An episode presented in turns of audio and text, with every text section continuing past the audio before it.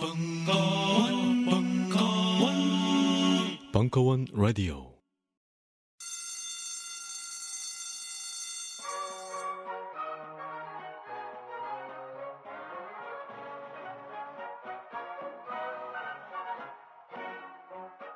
오늘도 힘차게 매일매일 활기찬 당신의 아침을 책임질 손안의 킹스베리 중세 왕과 귀족들만 먹었다는 아로니아와 함께 발기찬 하루를 시작하십시오. 100% 폴란드산 아로니아 열매 농축 과즙 평산네이처. 아로니아 친.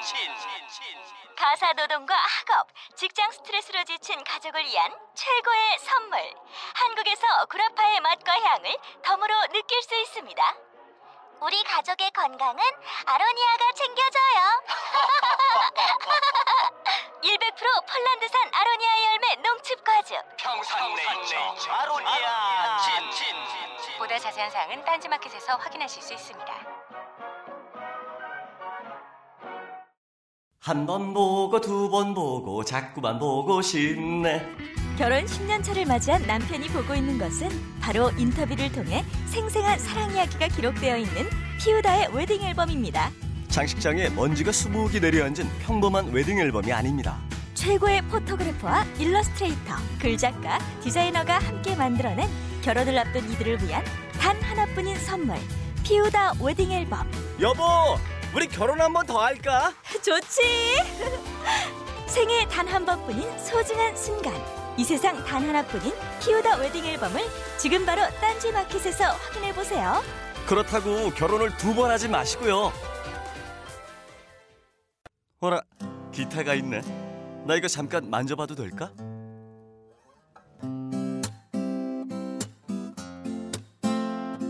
어때? 부럽지? 여자들한테 인기 많겠지? 1998년도부터 지금까지 벌써 15년 넘는 전통이 되어버린 황선생 기타 교실이 마침내 딴지마켓에 입점했습니다. 추억의 팝송부터 최신 아이돌의 히트곡까지 부위별 연주 동영상 및 악보 제공은 물론 MR을 이용한 밴드 연주까지 잘난 체하는 빠른 연주가 아니라 쉽게 따라할 수 있는 느린 연주까지 게다가 모르는 게 없는 황 선생의 친절한 리플까지 이 모든 걸 지금 딴지 마켓에서 깜짝 놀랄만한 가격으로 만나보실 수 있습니다. 학원 갈 시간이 없다고 말하지만 사실은 소심해서 혼자 기타를 배우고 싶은 모든 분께 황 선생 기타 교실을 강력 추천합니다. 황 선생 기타 교실은 인터넷 동영상 강좌 서비스입니다. 교실이 대체 어디 있는 거냐고 문의하지는 말아주세요. 여자들한테 인기 많겠지?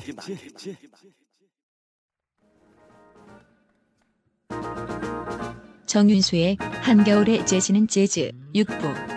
이종교배의 한국 재즈 문화. 1월 10일 강연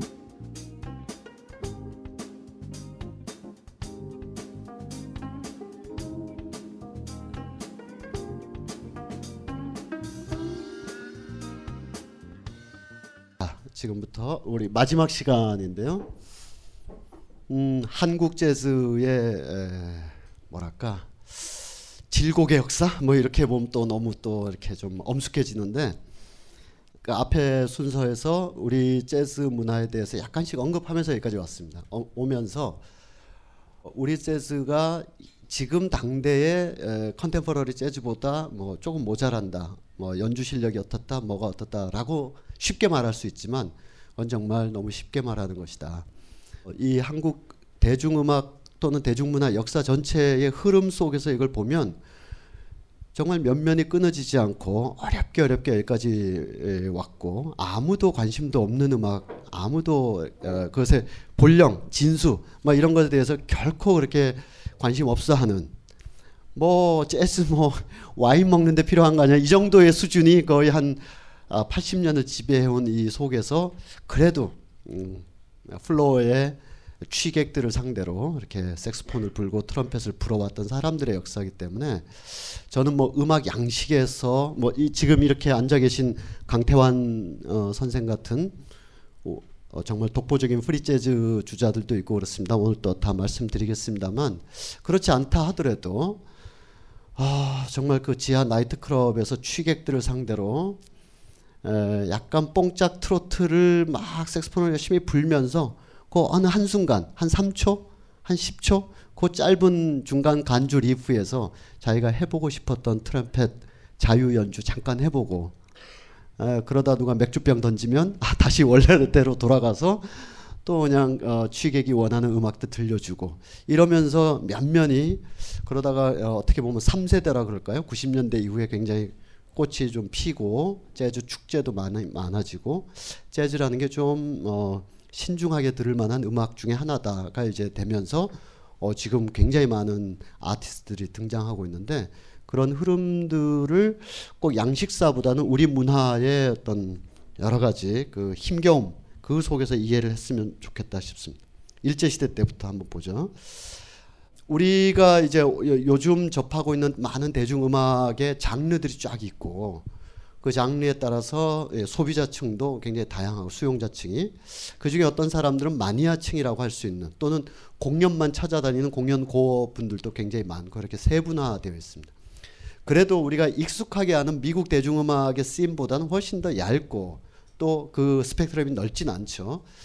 미- 미국은 거의 다 네트워크 라디오로 되어 있고 그 지역마다의 특성에 따라서 뭐 채널만 돌리면 뭐 수십 가지 채널에서 수십 가지 하루 왼종일 요즘 같 요즘처럼 한 10년 상간 사이에 인터넷이라는 것이 이렇게 일상화되기 이전에도 그 나라의 7, 80년대 이후로 라디오 매체에서는 뭐, 뭐 재즈만 24시간 틀어주는 곳, country만 틀어주는 것. 그 country 중에서도 또 어떤 country, 또 재즈 중에서도 뭐 어, 스윙 시대, 초기 시대의 재즈만 24시간을 틀어주는 이런 정도로 세분화돼 있고 그런데 우린 뭐 거의 예, 그런 문화가 좀 얇았죠. 꼭 재즈를 위해서가 아니더라도 굉장히 그 좀 표피적인 그 무렵에 유행하는 대중음악이 오전, 오후, 밤늦게까지 그냥 채널만 돌릴 때마다 나오고 어쩌다가 특별한 배려처럼 이정식 선생의 영시의 재즈라든지 황덕호의 어, 선생의 뭐 12시에 잠깐 1시간 정도 하는 재즈 시간 이런 정도 할애됐었죠. 그나마 재즈는 행복한 편이죠. 뭐 다른 장르들은 그렇게 할애도 안 됐던 것도 굉장히 많고 어쨌든 그럼에도 불구하고 예전보단 나아졌죠. 예전에는 굉장히 그 우리가 음, 피상적으로 이해하는 것과 달리 1920년대 내외에 유성기 시장이 열리고 경성이라는 곳이 일제의 이렇게 흔히 우리가 말하는 일제의 그 간악한 침탈 억압에 의해서 식민지 도시가 되어 있습니다만 식민지도 한 10년 살다 보니까 자연스러운 일상이 좀 되어버린 것이 있어요. 그리고 일제가 총칼만 앞세운 게 아니라 문화적인 방식으로 굉장히 정교하게 그리고 그들 나름대로는 서정주 시인의 어떤 그 토로처럼 한 500년 정도 지배하려고 체계적으로 차분차분히 이 식민지화를 해 나갔단 말이죠. 그것을 동원된 근대화라고도 표현하고 그렇게 하는데 어, 예를 들면 일제 이 일본의 군국주의자 식민주의자들은 다른 제국주의 국가들이 했던 거를 어, 시행착오를 다 다시 반복할 필요 없이 압축적으로 그들이 18세기나 19세기에 이미 했던 것을 그대로 가져와 가지고 어, 가장 가까운 식민지 조선에 35년 동안 실험을 해볼 수가 있었습니다. 어, 그리고 또 하나의 실험이 이제 만주국 같은 실험을 또 하게 되는데 뭐 거기까지 넓힐 필요는 없고요. 그 중에 이러한 실험이죠. 예를 들면 베트남에 가면 하노이라는 도시가 있는데 하노이가 프랑스 제국주의가 하노이라는 도시를 어떻게 창건했는가. 이것이 한 200년 정도 걸린 이야기인데 이거를 일제는 5년 안에 경성에다 실어 다 끝내버린다든지 진해라는 곳에 혹시 진해가 고향이거나 가보신 분은 진해 중심가가 다 로터리로 로터리 로터리로 다 되어 있습니다. 그러니까 아예 계획적으로 일제가 진해라는 신도시를 따사삭 이렇게 만들어 본 거죠. 뭐 군사적인 목적도 있고 여러 가지 목적이 있지만 그들이 생각하는 어, 탈아시아, 탈, 탈근대의 한 모형으로서 도시 문화를 만들어 버리는 거죠. 근데 에, 그들에게 정답이나 교과서가 있었던 것이 아니라 프랑스가 하노이에 했던 것, 영국이 콜, 어, 이, 지금의 인도 콜가타라 그러나 옛날엔 켈거타라 그랬는데 그런 곳에다 했었던 식민 통치 방식이 2, 300년 동안 누적된 여러 가지 방법들을 다 배우고 이 사람들이 1860년에 메이지 유신한 다음에 자기네 나라의 최고 엘리트들 다 유럽으로 보내서 꼭 야 식민지 지배하는데 좋은 방법 좀 알아와라. 이렇게 얄팍하게 한 건 아니고 그냥 유럽 다 배우고 와라. 이렇게 유럽 다 배우고 와서 그 중에 필요한 어떤 전술적인 어, 식민지 지배 방식들 어, 동양 척식 주식회사 같은 걸 둬가지고 어, 나라가 나라의 어떤 특정한 나라 식민지긴 하지만 특정한 나라의 모든 물자나 토지 농작물을 그대로 하면 이것은 어, 여러 가지로 예, 어려움도 있고 불협함도 있고 이윤도 나, 많이 남지 않고. 그러니까 국가가 사실상 통제하는 회사를 하나 설립해 가지고 동양 척식 주식회사를 설립해서 김제 만경 일대를 정확하게 재단하고 수탈하고 이렇게, 이렇게 해 나가는 거는 영국이나 네덜란드의 동인도 회사를 그 방식을 이렇게 가져오고 그런 거예요. 그러면서 급속하게 음, 다른 나라 같은 경우는 뭐 한, 한 세대를 지나서야 아 우리가 이게 뭐 어쩔 수 없는 현실이구나 이렇게 되는 것을 사실상 일제의 음, 식민지 수탈 과정이 매우 정교하고 군사적으로 착착착 밀고 어, 나온 거라서 1920년쯤 되면 물론 우리의 독립운동이나 문화운동 이게 다 있다는 걸 전제하되 일상적인 부분에서는 경성이 어, 그 당시 이름이죠 경성이 뭐 좋든 싫든 간에 아시아에서 굉장히 발달한 문화를 갖게 됩니다. 그것이 굉장히 불편하죠 우리가 그걸 발달이라고 말하기가 너무나 불편하지만 어쨌든 근대적인 교육, 도로, 상가, 전차, 뭐 위생시설 막 이런 게 어쨌든 들어오고야 말았던 거죠.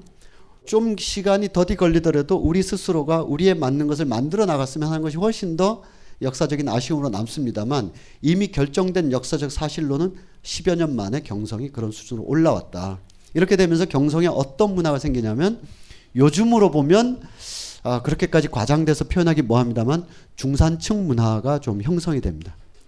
회사 다니고 또 회사에 관리직을 한다든지 그, 그 중에 일부는 더 올라가면 올라갈수록 아, 친일로 이렇게 계속 가게 됩니다만 그러면서 세계에서 쭉 흐르고 있는 대중음악, 대중문화를 거의 뭐 어, 요즘으로 치면 뭐 빌보드 차트를 그 다음날 받아보는 수준 정도로 오게 되죠.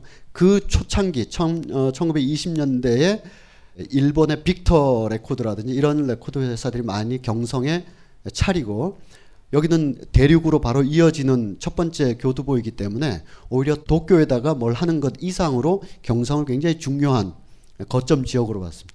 그래서 여기서 레코드 회사 또 많은 엔터테인먼트 뭐 아까 뭐 서커스란 표현도 있었습니다. 하여튼 그런 어 초창기에 그런 문화가 형성되면서 최초로 1920년대 내외에 유성기로 듣는 추금기 시절에 대중음악 이런 게 형성이 돼요. 그때 나왔던 히트곡들입니다. 유성기로 듣는 어, 그 당시 노래들, 뭐 흔적들, 기록들 이렇게 되는데 이때 뭘 들었냐 하면 주로 민요를 신민요로 이렇게 부른다든지 판소리의 눈대목, 핵심적인 대목, 뭐 어사또가 아, 그 저기 저 누구죠? 어사또 말고 누구죠? 예, 예, 이몽룡. 이몽룡이 이제 춘향이 만나러 고향에 이제 남원에 와서 남원을 바라보면서 부르는 대목이라든지 뭐 십장가라고 해가지고 춘향이가 열대의 장, 저큰 곤장을 맞는 맞으면서 일자로 아래리다 뭐 일편단심 매진 언양 뭐 이렇게 이자로 아래리다 이렇게 어 십장가를 쭉 부르는 대목 뭐 그런 것만 따와서 녹음을 합니다. 그거는 그 대목만이 듣기가 매우 좋았던 것도 있지만 이 추금기의 그 물리적인 속성상 뭐 판소리 다섯 시간을 녹음하고 뭐 녹음을 한다 해도 살 고객도 요즘도 별로 없는데 그때 누가 뭐 많이 있겠어요?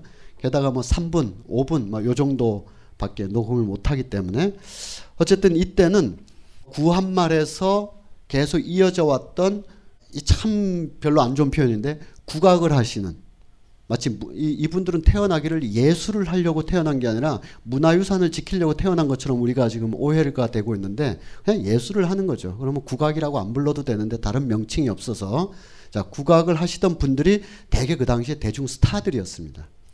지금의 걸그룹 못지않은 어, 그 1920년대 경성의 밤무대가 왜 없겠어요? 또 요리집이 왜 없겠어요? 그리고 오늘날 뭐 한정식이라고 하는 강원 선생 어디 갔어요, 강원 선? 예, 한정식이라고 하는 게 다 그때 형성되는 거거든요.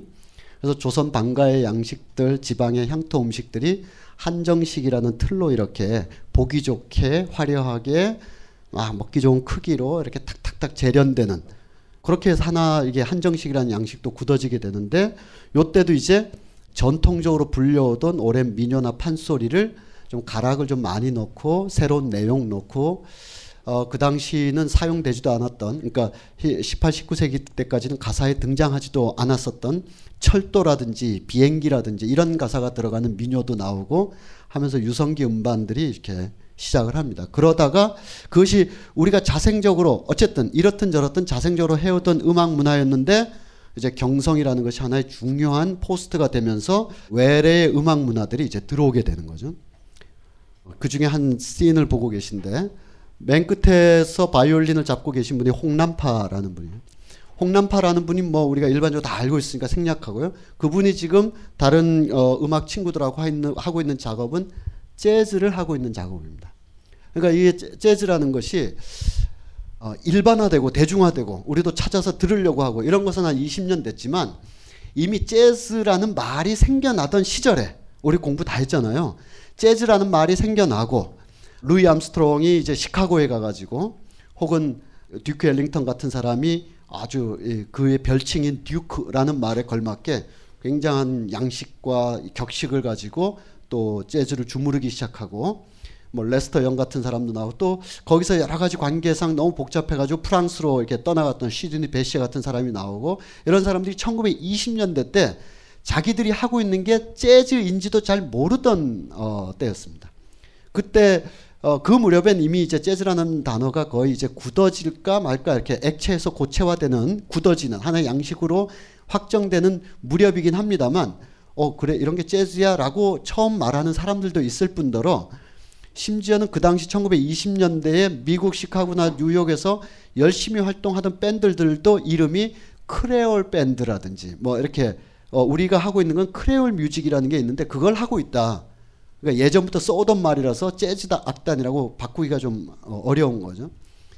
그리고 이미 예, 시카고를 중심으로 막 펼쳐지고 있지만 이 친구들 다 저 캔사스 시티 주변에서 그쪽에서 쭉 올라온 친구들이라서 얘네들 딕스랜드 재즈 하고 있다. 뭐 이런 정도로 재즈가 점점 형체를 갖고자 하는 무렵에 조선 경성에서도 이게 재즈다라고 하고 있는 거예요. 이 속도, 전달 속도라는 것은 굉장히 빠르고 어 이것은 아, 별로 어, 유쾌한 얘기는 아닙니다만 일제를 거치지 않았으면 이렇게까지 안 왔을 그런 요소이기도 하죠.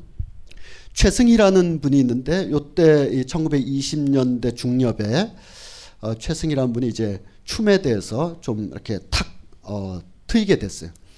어, 그래서 그 사람을 보고 야, 일본에 가가지고 배워야 된다. 해서 일본으로 건너가서 일본에 굉장히 대단한 무용가 한 분이 있는데 그분한테서 배우면서 최승희가 국제적인 스타로 이렇게 올라가는데 이분이 6개월 전에 독일에서 이 독일에서 벌어지는 새로운 어, 모더니즘 무용을 막 배우고 돌아온 지 6개월 된 사람이었어요.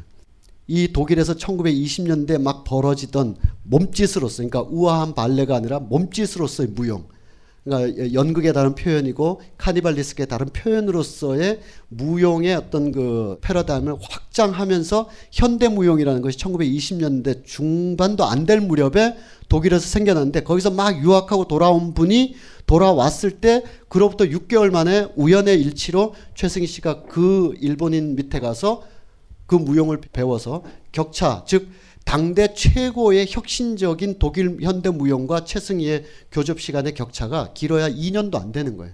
아주 짧게 보면 6개월 만에 최승희의 몸을 통해서 독일의 현대 무용이 들어오고 있을 정도로 우리가 생각하기에는 일제가 뭐 굉장히 아득하고 교통이라든지 뭐 정보라든지 아, 우리한테 있는 이미지는 김동인의 감자배따라기 아니면 어, 김유정의 봄봄 그래서 저 물론 그런 현실 그런 더 어려운 현실 더 숨가쁘고 억압적인 현실이 대도시 이하에서 전국적으로 비일비재한 건 분명한 사실이지만 경성 한복판, 명동, 어, 남대문 이 일대는 거의 그 세계적인 문화 유행과 격차가 길어야 6개월이다. 뭐그 정도로 볼 수가 있습니다. 홍남파라는 분이 1927년에 이제 같이 이거는 그 재즈 연구하시는 분들이 자료도 많이 수집하시고 또 박상건 씨라고 있는데 그분이 또 재즈 사진, 초창기 사진들, 자료들 굉장히 많이 모으고 있어서 도움을 좀 얻었습니다. 근데 이게 에릭 홉스봄의 그 재즈에 관한 어, 책을 보면 그 저항 반역 그리고 재즈라는 책이 있는데 그 책에 보면 에릭 홉스봄이 이 레스터 영에 대해서 시드니 베셰에 대해서 빌리 할러데이에 대해서 글을 쓰는데 어떤 글을 쓰냐면 누군가가 빌리 할러데이나 아니면 듀크 엘링턴에 대한 전기를 새로 출간하게 돼서 그 전기가 얼마나 서평할 만한 가치가 있는지를 어, 에릭 홉스봄한테 서평을 해달라고 한 거예요. 그래서 이 에릭 홉스봄의 서평을 읽어보면 이 전기가 예를 들면 듀크 엘링턴이든 시드니 베시든 전기가 자서전이든 인터뷰집이든 아니면 객관적인 서술의 전기든 간에 수십 종 적어도 십수 종 정도가 나와 있는데 그런 종에 비해서 새로 나온 게 엄청나게 중요한 사실과 해석을 갖고 있다. 이런 맥락으로 쓰여져요. 그러니까 그것은 그들의 문화에서는 굉장히 적층된 어떤 기록과 기억들이 다 누적되어 있고 그리고 전문적으로 연구하는 학교, 라이브러리, 콘텐츠 이런 것이 다 이렇게 서로 크로스오버 되고 있어가지고 누군가가 1930년대 재즈를 연구한다 그럴 때 reference가 쫙 있는 거죠. 근데 2013년 지금 어, 우리는 지금 사진 찾는데도 지금 어려움을 겪고 있는 거예요. 저 때 누가 앉아 있었나? 몇 명이 앉아 있었나? 실제로 재즈를 공연하는데 온 것인가 아니면 다른 공연에 부수적으로 재즈를 한 것인가 뭐 등등 기초적인 팩트조차가 아직 어, 안 되어 있는데 이건 아마 어, 대학로 근처에서 오랫동안 하셨던 야누스 재즈 클럽만 해도 충분한 정보가 사실은 개인화되어 있어서 개인의 기억에 따라서 어떤 정보는 이렇기도 하고 저렇기도 하고 이런 와중에 있으니 1920, 30년대는 더 말할 것도 없죠. 어쨌든 있기는 있었다. 당대의 어떤 뉴욕, 시카고의 흐름과 동일선상에서 벌어지진 않았지만 아 이런 게 재즈래더라 하면서 좀 가져오기도 하고 홍남파가 이렇게 글도 쓰기도 하고요. 재즈, 예, 여기에 설명이 쭉 있는데 이걸 이제 풀어서 이렇게 보면 재즈는 뭐 19세기 흑인들의 우리가 흔히 이제 재즈라고 했을 때 네이버 백과사전에서 치면 나오는 그 이야기가 여기 대부분 거의 다 써 있습니다. 뭐 이렇게 명칭이 재즈라고 하게 된 어원도 이렇다 저렇다 하면서 뭐 여기까지 말씀드린 것은 굉장히 초창기의 대중음악 현실이지만 재즈라는 것이 그 시대에 전 세계를 통틀어서 가장 지배적인 음악 문화였기 때문에 만약에 한국과 같은 제3세계 어디에선가 클래식이 아니고 전통 그들 나름의 전통 민속 음악이 아닌 어떤 대중 음악을 한다고 한다면 그 당시에 어떤 대중 음악은 재즈밖에 없었기 때문에 재즈를 이렇게 굉장히 수용할 수밖에 없었다. 뭐 그 당시에 다른 풍경들을 좀 보고 계십니다. 이분들이 재즈를 했다는 건 아니지만 대중 음악 초창기에 그 뭐 윤심덕의 사이찬미 그리고 황성예터 이런 노래 이에리수 씨 얼마 전에 작곡하셨죠. 음. 그리고 1930년대 이제 그, 어, 그야말로 본격적으로 지금으로 치면 뭐 아마 이 재즈라는 씬으로 보면 뭐 어마어마한 슈퍼스타가 탄생할 건 어, 탄생했다고 볼 수 있는데 그 당시에도 충분히 그 정도 평가가 되는 두 사람이 1930, 40년대에 예, 한국 대중음악 시인들을 이끌어가게 됩니다. 그 중에 한 분이 김혜송이라는 아, 분이고요. 김혜송의 KPK 빅밴드입니다. 음반들도 많이 나왔고 이 김혜송 씨는 월북, 납북, 월북 여러 가지 얘기가 있어서 월북되건 납북되건 간에 하여튼 북으로 올라가 버리고 나면 그 다음부터는 그 사람 이름을 입에 올리는 것도 금기시 돼 버리는 시대가 돼 가지고 월북된 이후의 행적도 굉장히 애매모호하고 이렇게 돼 있습니다만 부인이 굉장히 유명한 부인이죠. 김해송이라는 사람보다 훨씬 더 어, 유명한 목포의 눈물을 부른 아, 이난영이라는 분입니다. 그리고 딸 셋이 김 시스터스라고 해서 이제 5, 60년대에 이렇게 활동도 하고 그랬어요. 그런데 뭐 이런 뭐 누가 있었다 누가 있었다 이런 거보담도 이 김혜송이라는 분은 어 재즈의 그 어떤 뭐 양식을 우리나라에 처음으로 빅밴드 스타일로 도입했다. 그리고 스스로 빅밴드의 어떤 지휘자이자 연주자이자 작곡자로서 많은 활동을 했다. 이 정도를 넘어서서 이분이 이건 재즈와는 무관한 겁니다만 어, 대중음악의 어떤 뭐랄까 새로운 지평이면 지평이랄 수 있는 얘기가 되겠는데 어, 이, 이 표현은 굉장히 조심스럽습니다. 왜냐하면 어, 사회적인 어떤 정치적인 사회적인 풍자적인 이런 걸 하면 갑자기 우리가 너무 극, 예, 극단적으로 평가해줘서 원래 대중음악가들은 뭐 비리비리한데 아 그 중에 어떤 사람은 굉장히 정치적인 노래나 사회비판적인 노래도 많이 했다. 이러면 이 사람에 대해서 예술적인 평가를 넘어서 가지고 지나치게 평가하는 경우들이 있어서 조금 조심스럽습니다만 하여튼 그때는 그랬었어요.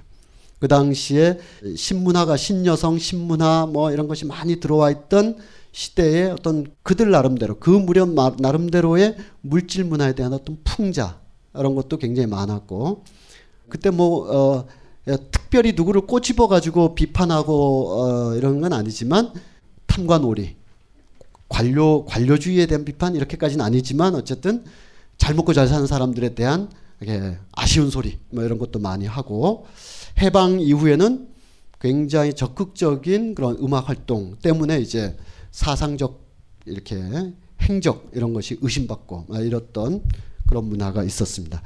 예, 김혜송의 음악을 한번 찾아서 들어보도록 하죠. 이 가사도 좀 있고 설명도 좀 있고 그런데 뭐 그런 것도 좀 주의해서 보시지만 음악도 아 이게 이게 스윙 빅밴드 재즈인가 싶지만 그래도 이렇게 짧은 곡이고 어, 우리가 그 당대의 공연 문화 전체를 다 기록적으로 갖고 있지 못하기 때문에 짧은 곡에서 느껴지는 스윙감 아, 재즈 빅밴드 연주자들이 일제 시대에 분명히 뚜렷한 주류로서 존재했었다. 그 정도만 확인하는 것으로서 클립을 보도록 하겠습니다.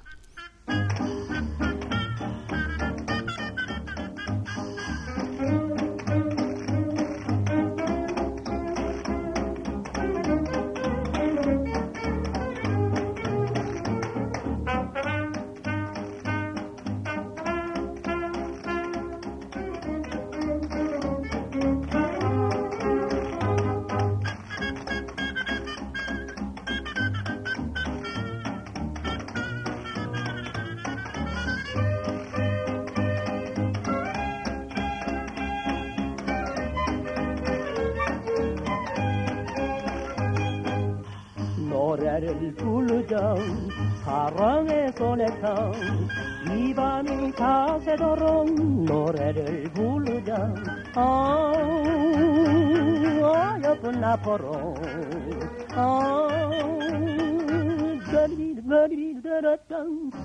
어, 이렇게 어중이 떠중이들 다 모여들 어중이 떠중이 좀 이때는 그럭저럭 쓰던 말인 것 같아요. 그냥 온갖 잉여들 다 모여든다 뭐 그런 정도가 아닌가 싶어요. 어, 이런 그 문화나 이런 세대가 한 80년쯤 지나면 홍대 앞에 이렇게 모여들고 있는 거죠 지금. 이게 우리가 지금 이게 굉장히 타임머신을 잘 타고 타임슬립을 잘 해야 될 것 같습니다. 그때 선술집이 있고 뭐 이렇게 너무 어, 낭만 어, 식민지를 낭만화할 수도 없고요.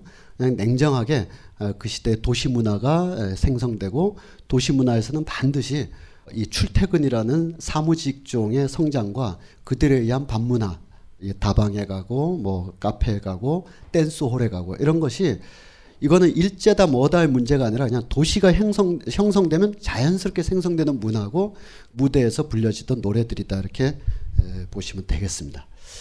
비교적 괜찮아 하시네요. 굉장히 저 음악인가 이러실까봐 굉장히 에, 그랬는데 아마 처음 들으신 노래는 그 그걸 만약에 영어로 제가 만약에 아 이게 1920년대에 어, 빅스 바이더백 시절에 그 밴드의 소리다 해도 아 그런가 보다 하고 넘어갈 정도로 코넷 연주라든지 이런 게 굉장히 자연스러운 스윙을 다 가지고 오고 있었죠.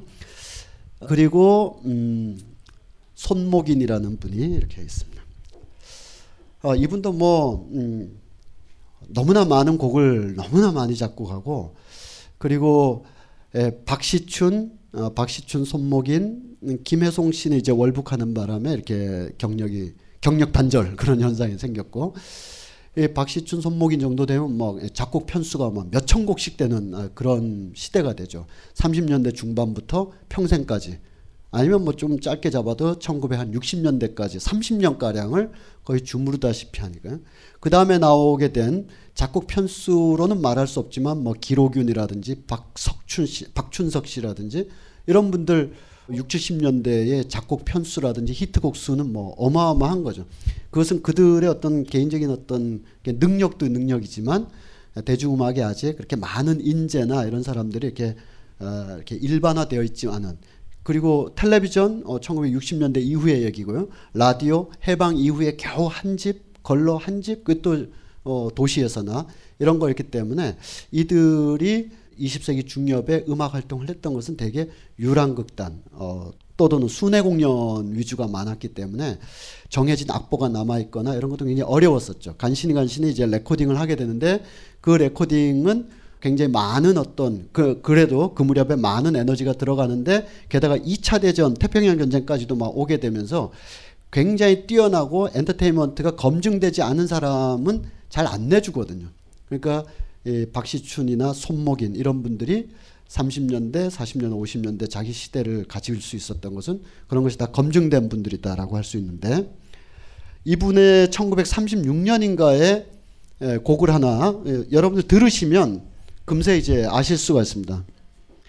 에, 이 곡은 Sing이라는 곡인데 실제로 이 손, 어, 손목인 씨의 편곡 그리고 연주 노래까지 다 해서 아주 귀하게도 이 자료는 남아 있는 자료인데요. 1939년 정도입니다. 이 Sing Sing Sing은 베니 굿맨의 대표적인 스윙 시대의 빅밴드 노래고 아마 여러분들을 저도 들려드렸습니다만 어, 이렇게 제목은 몰라도 들으면 금세 아는 겁니다. 그런데 원래는 이 베니 굿맨의 이 곡에는 그냥 연주곡이지 가사가 없어요. 근데 손목인 씨 막 가사 집어넣어 가지고 가사 보면 wow sing sing 야 모다 같이 노래해 막 이런 건데 예, 웃기죠? 예. 괜히 했어. 아, 김어준 씨 오라 그래. 네, 다시 손목인 씨 Sing Sing Sing 한번 들어볼게요.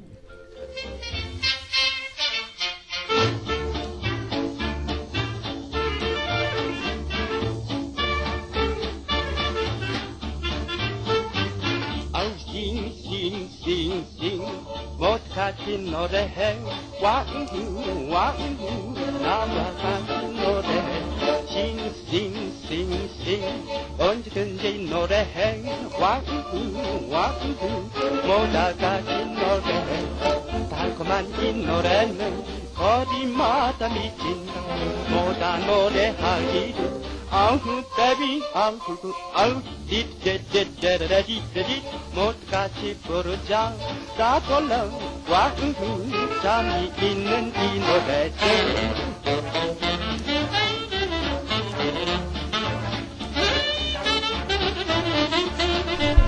어, 들어보니까 괜찮죠? 네. 아니, 여기 풍경이 완전히 옛날 그 시대로 이렇게 돌아가는 듯한데, 이제 일제 시대를 뭐 이런 정도로 마무리한다는 게 좀 아쉽긴 합니다. 많은 사람들이 있었고, 그 당대의 지배적인, 뭐 사실상 다른 장르조차가 없었던 서구 대중음악의 씬 자체가 스윙 재즈 씬이었기 때문에 그 영향을 아, 일본을 통해서 이렇게 이렇게 꺾어서 완 쿠션 치면서 들어오긴 했지만 대체로 어, 스윙이라는 것은 어, 요즘에 이렇게 뭐 힙합이 됐든 뭐 팝 발라드가 됐든 그런 정도의 주류 음악이라서 이때 이 분들이 다른 걸 할래 할 수도 없었을 뿐더러 그래서 하기도 했지만 그 수준이 상당히 동지, 동시대성 공간적으로 전혀 공간적으로 굉장히 이렇게 동떨어져 있지만 태평양을 통해서 동떨어져 있지만 시간적으로 그렇게 뭐 뒤떨어진 채 쫓아가고 있다 이런 느낌은 들지는 않을 정도입니다. 뭐 그 외 많은 분들이 이렇게 활동하는 모습을 보고 보고 계신데요. 목포의 눈물 또 악극단 등등 있습니다. 근데 자 해방과 분단 넘어가기 전에 우리가 재즈만 뭐 공부하고 말 게 아니라면 이 일제 시대 때 경성을 중심으로 한 이 신문화를 우리가 어떻게 봐야 될 것인가는 굉장히 복잡한 문제입니다. 이거를 친일과 독립의 관계로만 보면 안 보이는 게 너무 많아지게 되죠. 그래서 그 예, 괄호 안에 넣기라는 그런 어, 생각을 굉장히 잘 해볼 필요가 있는데 자 이때가 분명히 일제 강점기였고요. 우리의 어떤 그 자율에 의한 근대화 과정이 아니라 굉장히 강요된 그렇지만 굉장히 압축적으로 또 어떤 면에서 굉장히 빠르게 전개된 이런 이중성을 가지고 있기 때문에 이 친일 문제, 독립 문제가 항상 이 시대를 해석하는데 바로미터가 되는 것이긴 합니다만 그 당대의 도시 문화나 예, 예, 대중 문화를 볼 때는 이거를 괄호 안에 딱 넣어놔야 된다 제대로 이 괄호 안에 넣어놓는다는 것은 잊어먹지 않는다라는 뜻입니다.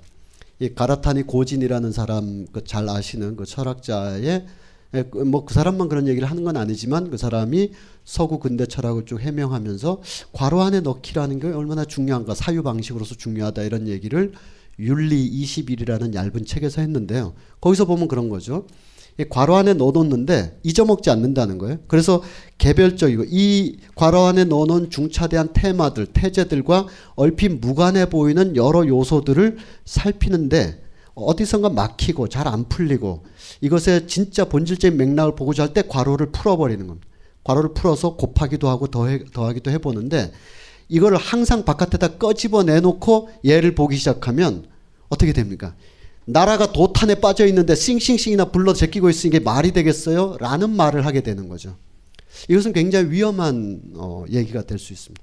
그럼 또 이것을 또 거꾸로 얘기하면 아니 독립지사들이 농민들이 그렇게 어렵게 어, 이렇게 살고 있는데 일련의 음악가들은 뭐 세상 좋다고 이렇게 경성의 딴소를 허하라 하면서 이렇게 하고 있는 건 문제 있는 거 아니냐 이렇게 어, 이것이 과연 기계적인 것인가 그 당대 역사를 해석하는 데 있어서 하면서 자꾸 어, 이 괄호 안에서 늠름하게 모든 사유의 근거지로서 존재해야 될 어떤 태제들이 괄호 바깥으로 나와서 모든 일상이나 경향이나 일상의 작은 요소들까지 다 이 독립 혹은 친일로 다 이 곱하거나 더하거나 빼기를 해버리면 요 작은 일상의 결들이 해석이 안 되고 어 그거는 친일, 어 그건 독립, 뭐 이런 식으로 해서 어떤 그 선악의 판가름만으로. 휙 문화가 재단될 우려가 있다. 그래서 괄호 안에 넣는데 그래서 괄호 안에 넣는 게 또 의미가 있는 것이 그렇다면 어, 1930년대 식민지 시대를 연구하는 어, 최근에 소장학자들 저 뒤에 그 벙커원의 서가에도 어, 박숙자 선생의 그 음, 신교양층의 탄생 이런 책이 있고 또 여러분도 아마 참고로 보시면 굉장히 재밌을 책 중에 하나가 동아대학교의 권명아 선생의 음란과 혁명 2013년 좋은 책에 선정되고 그랬었는데 그러니까 이런 그 새로운 사유도 아니면 저 천정환 권보들의 이 두 학자가 예, 하고 있는 어, 일제 시대 신소설이나 신문 잡지를 새롭게 읽기. 이런 것은 분명히 그 시대가 친일과 독립이라는 어쨌든 그보다 더 상위에서 제국주의에서 우리의 국권이 침탈되었다고 하는 것을 분명히 인지하되 그것을 딱 괄호 안에 넣어놓고 이 괄호가 필요할 때는 반드시 바깥으로 나와서 그 당시 신소설 경향이나 어 여러 대중음악 현상이나 아니면 손기정의 금메달에 대해서 어 이것을 딱 끄집어내서 곱하기도 하고 빼기도 하고 이렇게 사유가 왔다 갔다 해야 되는 거죠. 그러니까 이거를 그냥 이렇게 막연하게 하나의 그 음악으로만 이렇게 보면 약간 풀리지 않는 부분들이 생기는 거예요. 그 시절 그렇게 어려웠는데 경성에서는 싱싱싱 거리면 좀, 좀 이상한 거 아니야? 불편한 거죠, 우리 마음이. 그렇지만 제국과 식민의 관계라기보다는 중세 봉건과 근대적인 도시의 탄생이라는 맥락에서 보면 굉장히 적극적으로 해석해야 될 부분이 굉장히 많이 있습니다. 이걸 적극적으로 해석한다고 해서 이때를 일제시대가 아니라고 하는 것도 아니고 이렇게 신도시 문화가 막 발달한 것, 것이 일제에 의해서 굉장히 고마운 일이다. 이렇게 기계적으로 곱하기를 하는 것도 아니거든요.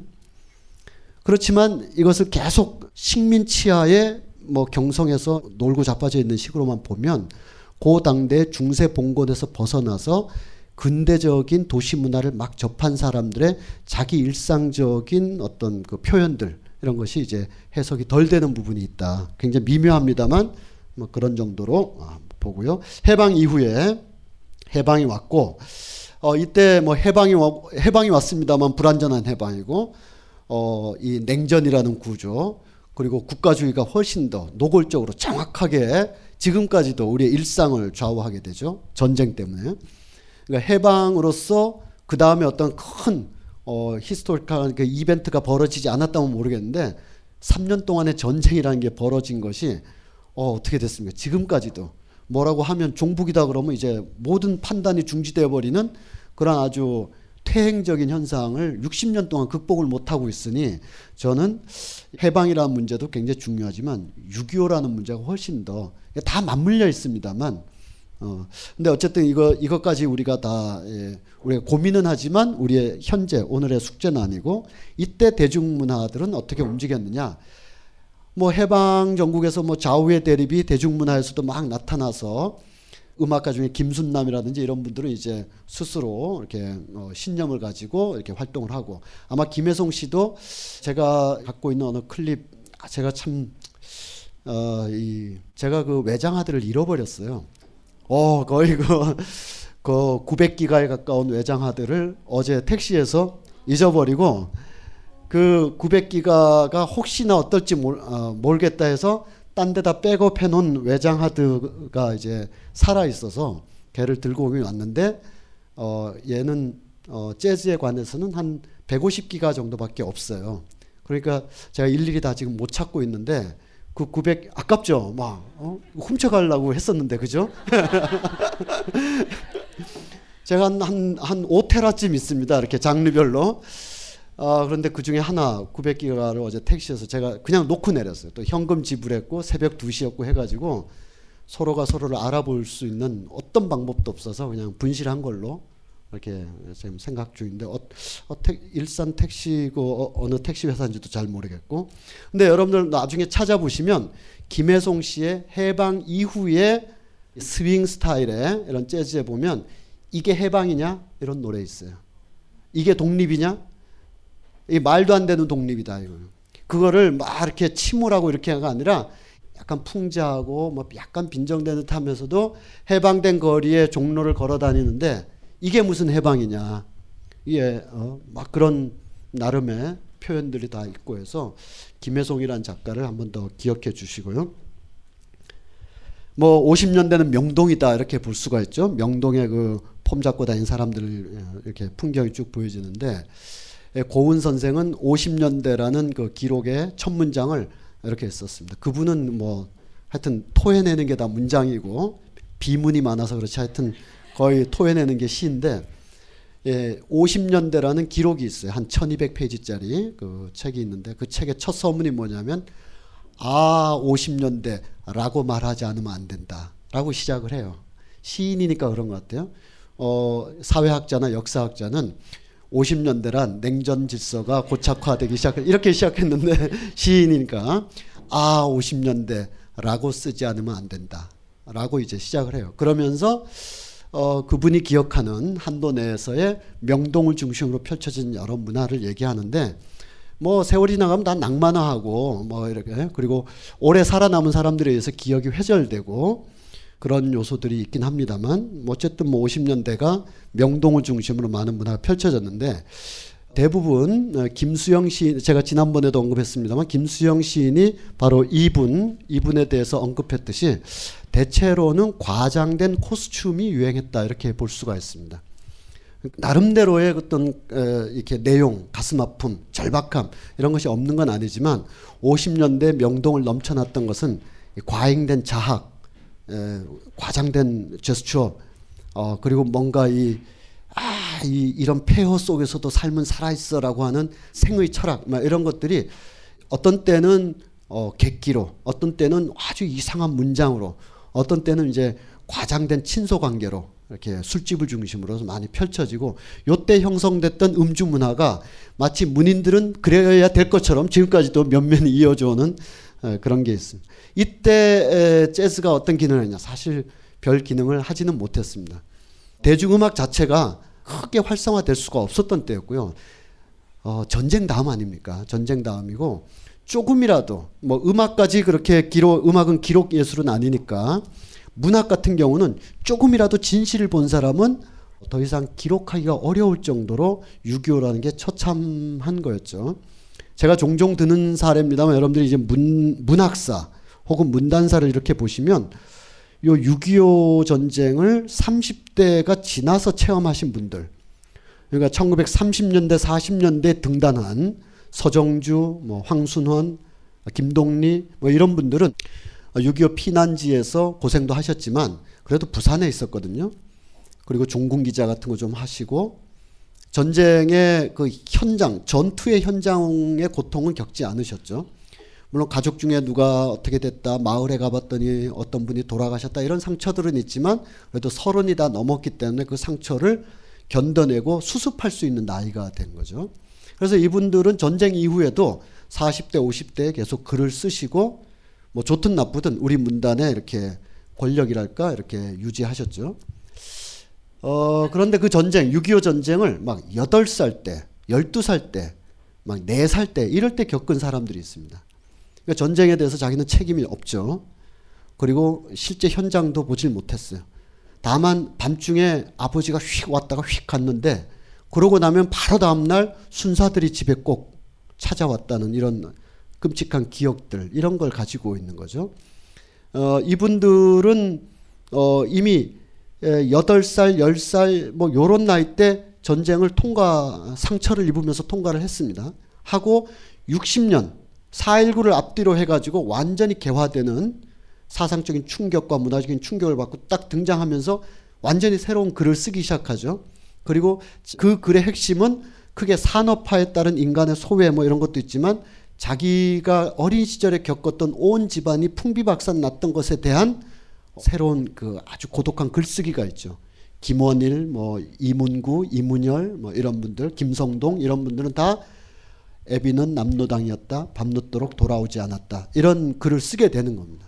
그러면 스무 살 때 전쟁 겪은 사람들 어떻게 되냐? 스무 살 때. 그러니까 서른 살 넘어서 전쟁 겪은 사람. 야, 이거 뭐야, 이거 빨갱이 새끼들. 그러고 나중에 다 소설 쓸 수 있었어요. 여덟 살 때 전쟁 겪은 어린아이. 나중에 전쟁이 너무 유년기에 있지만 어, 상처의 끝, 끄머리에 희미한 아버지 얼굴이 보여요. 아버지 왜 우리를 놔두고 이렇게 월북했나. 이렇게 쓸 수밖에 없죠. 근데 스무 살 때 전쟁을 겪은 사람은 어디서 전쟁을 치렀냐면 철원에서 치르는 거 아니에요. 대동강까지 올라가고 막그 어, 여기만 압록공만 넘으면 이제 끝이다 했는데 중공공 와서 막 패퇴하고 그때 막 동상 입어가면서 막 돌아와 가지고 작품 쓰는 겁니다. 쓸 게 없는 거예요. 너무 끔찍한 걸 봤기 때문에 너무 두렵고 너무 무서운 걸 봤기 때문에 그래서 이분들은 그래도 막 피를 토해가면서 쓰긴 써요. 그 문제작들을 딱 내고 거의 대부분 절필 활동을 안 합니다. 장용학, 손창섭, 송병수 이런 50년대 문인들은 전쟁을 외곽에서 겪거나 너무 어린 나이 겪거나 이호철 선생님처럼 피난민으로 겪거나 이런 분들은 어, 이 직접 전투 장면에서 어, 내가 살기 위해서 얘가 아군이든 적군이든 이걸 떠나서 어떤 한 인간을 개머리판으로 막 열 몇 번씩 찍고 나서야 내가 살아서 돌아올 수 있었던 사람들이죠. 이 사람들이 팬의 양심이 있다면 그걸 다 기록하기가 너무 힘든 거죠. 그러니까 전쟁의 참혹함, 거기서 인간이 얼마나 완전히 파괴되었는가에 대해서는 그래도 기록을 합니다. 그것이 충격의 문제작이 되고 등단작이 되고 그리고 막 거리를 배회하는 자기들의 모습. 10살짜리 꼬마 아이들, 이문구, 김원일 뭐 이런 아이들은 이제 전쟁 이후에 먹고 살기 위해서 엄마 따라서 대구로 가고 대전으로 가고 하고 있지만 그리고 서른이 넘은 전쟁을 후방에서 치른 문인들은 아 명동에 모여서 이렇게 담배 피면서 야 말야 북에 넘어가서 그, 그 어떻게 된 거야? 월북한 거야? 납북된 거야? 막 이러면서 어 나 요번에 뭐 동아일보 뭐 연재하기로 해서 이렇게 해요. 서른이 넘은 사람 이미 자기 위치들이 있으니까 그러나 이제 전쟁을 스무 살때 개머리판으로 찍으면서 돌아온 스물두 살 스물다섯 살 스물여섯 살이 사람들은 50년대 거리에 배회를 하게 됩니다. 그리고 잔인한 인간의 모습 어떤 말도 어떤 선의도 믿지 않으려고 하는 그런 말들이 이제 손창섭의 잉여인간이라든지 송병수의 쇼리킴이라든지 장용학의 어, 요한 시집 이런 무시무시한 작품들로 나오고 그거 외에는 딴 얘기를 쓸 수가 없는 거예요. 산업화가 됐는데 아마 아파트가 들어서서 뭐 이웃지간의 문제. 야 이건 농촌 공동체가 파괴되더니 아파트가 이런 얘기는 최인호나 박범신 선생 정도가 쓰는 거지 가서 개머리판 찍고 살아나온 사람이 쓰기에는 너무 한량한 얘기인 거예요. 그런 건 문제도 아니야. 자기들이 겪은 거에 비하면. 뭐 이건 좀 뭐 다른 어폐가 있을 수도 있겠습니다. 그래서 이분들은 대개 절필을 하죠. 절필하고 언론인으로 쭉 간다든지 뭐 교수로 한다든지 적어도 작가로서 작가로서의 지속적인 자기 작품을 하기 어려운 거예요. 하려면 그 얘기 써야 되는데 더 쓰기가 힘든 거죠. 그래서 미국으로도 가고 일본으로도 가버리고 안 돌아오는 거죠. 이 손창섭 같은 분이 작년엔가 일본에서 누구도 어, 그분이 누구지 할 정도로 잘 알아보지 어, 못하는 그런 상황에서 작고하신 걸로 이렇게 신문에 나고 그랬습니다. 그러니까 그런 어떤 상황에서 보면 명동에서 이렇게 있는 거는 뭐 목마와 숙녀 뭐 이렇게 누가 흥얼거리니까 그게 음이 나오고 그런 건 한가로운 소리죠. 그래서 포로 수용소 출신의 김수영이 보기에는 한가로운 얘기들 하고 있는 거예요. 모여들 앉아가지고 싱싱싱 거리고 이게 별로 어, 이 문화 자체가 존립할 수 없는 50년대였다. 그렇지만 그래도 좀 이제 그것도 뭐 한두 해지 55년, 57년 이렇게 가면 또 이렇게 에, 많이 변화가 오게 되죠. 이때는 주류 음악이 이제 서서히 트로트가 되기 시작합니다. 미국의 재즈 우리가 다 보셨습니다만 이제 50년대 미국에서 아주 이, 이 군웅할거하는 그 강력한 하드밥 재즈맨들이 막 등장하는데 이거는 여기까지 오기가 너무 힘들어요. 이거는 이거를 수용할 만한 수용자도 없고 이거를 풀어낼 만한 연주자도 없어요. 그러니까 찰스 민거스도 있기 어렵고요. 뭐 우리 다들 보셨지 않습니까? 2회, 3회 때 봤던 존 콜트레이다, 마일스 데이비스다, 뭐 예, 찰스 밍거스다 이런 사람이 나올 만한 우리 나름의 독자적인 토양이라든지 뭐 아카데미라든지 저널이라든지 방송이라든지 이런 대중문화를 이끌어가는 몇 가지의 기본적인 시스템이 전혀 없기 때문에 이것조차 있으면 그나마 좀 틀기도 하고 어 이게 요 새로 나온 찰스 밍거스 노래야 이럴 수도 있겠는데 그런 것 자체가 전혀 부재한 상황이었기 때문에 스윙 재즈를 이제 시작한 김혜송 뭐 손목인 어, 특히 손목인 이분도 뒤늦게 어, 뒤로 가면 다 라디오와 방송 매체에서 원하는 트로트 작곡가로 목포의 눈물 쭉 어, 예, 부르고 남인수 뭐 이런 분들이 이제 하나의 그 예, 트로트 문화를 형성하게 되면서 재즈는 약간 옆으로 좀 뒤로 이렇게 물러나게 됩니다.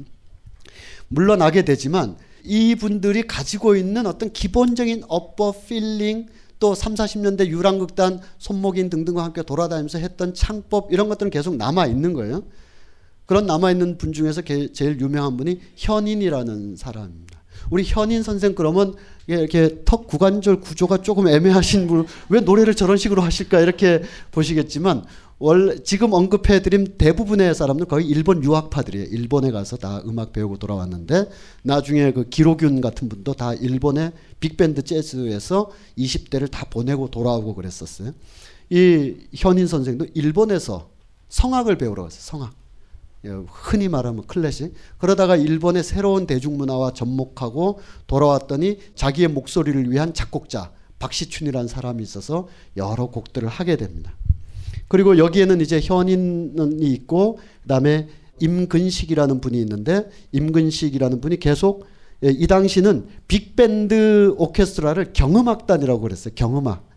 뭔가 중음악이 따로 있는 것 같은데 중음악보다는 다소 좀 가벼운 경음악단이 이렇게 있는데 빅밴드 스윙 오케스트라 이렇게 부르기에는 뭐 너무 우리 문화도 아니고 우리 언어도 아니고 해서 이렇게 저렇게 만들어진 말로 경음악단이라고 있습니다. 이 임근식 경음악단이 1950년대 내외에 어, 빅밴드 명맥을 잇고 있었어요. 여기서 스캣도 하고 여러 가지 음악을 부르고 했던 분이 이제 현인이라는 분인데요. 이분의 곡을 한번 들어보도록 하겠습니다. 근데 이 곡은 아 반드시 이거를 재즈의 흐름 속에서 꼭 봐야 될까 뭐 그런 어, 염려는 있습니다. 어, 꼭 그렇게 안 봐도 되는 건데 창법이 참 독특하죠. 그리고 창법도 독특하지만 이 전문용어로 가우다시라고 하는 그 폼도 아주. 네.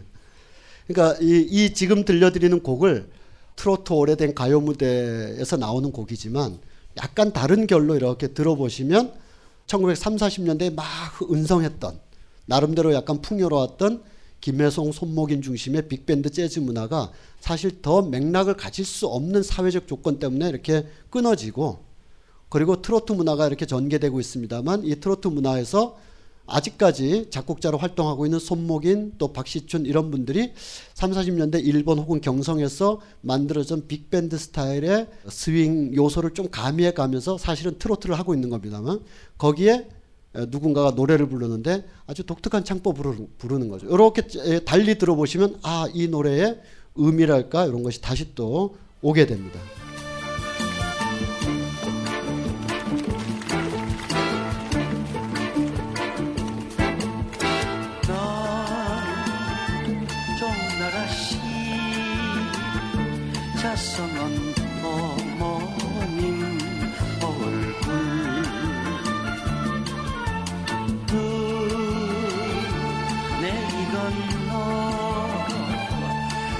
서대호양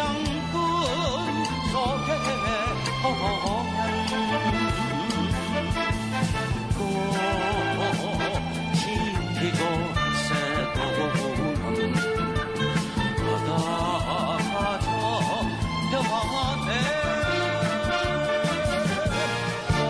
고향산천 하는 고향산천 하는 기줄로 보이 하나 더 들어요. 굉장히 좋아하시는 것 같아서.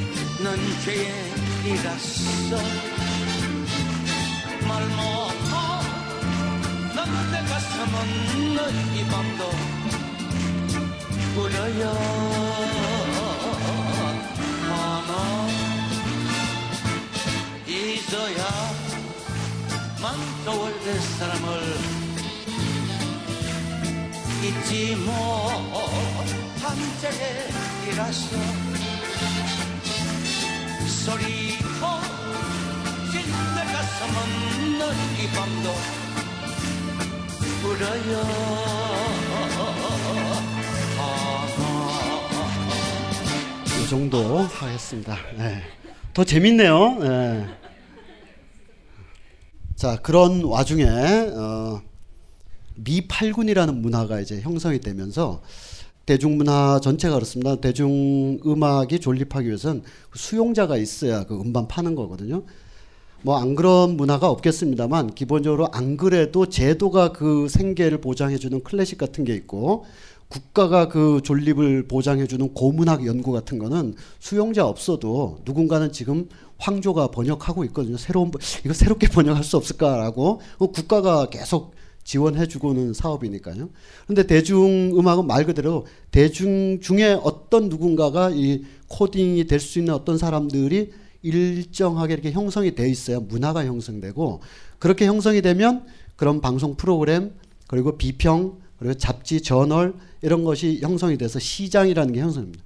흔히 대중음악 시장, 대중음악 시인이라고 할 때 주로 아티스트와 작곡자, 노래 부르는 사람 중심으로 보게 되는데 이 요소들을 다 결합해 가지고 그 당시에 대중문화 씬에서는 이라고 말할 때 이 시스템 전체까지 다 말하는 건데 이 시스템이 서서히 라디오와 텔레비전으로 나오는데 이런 지금 노래에서 트로트적인 요소가 더 강화되는 거죠.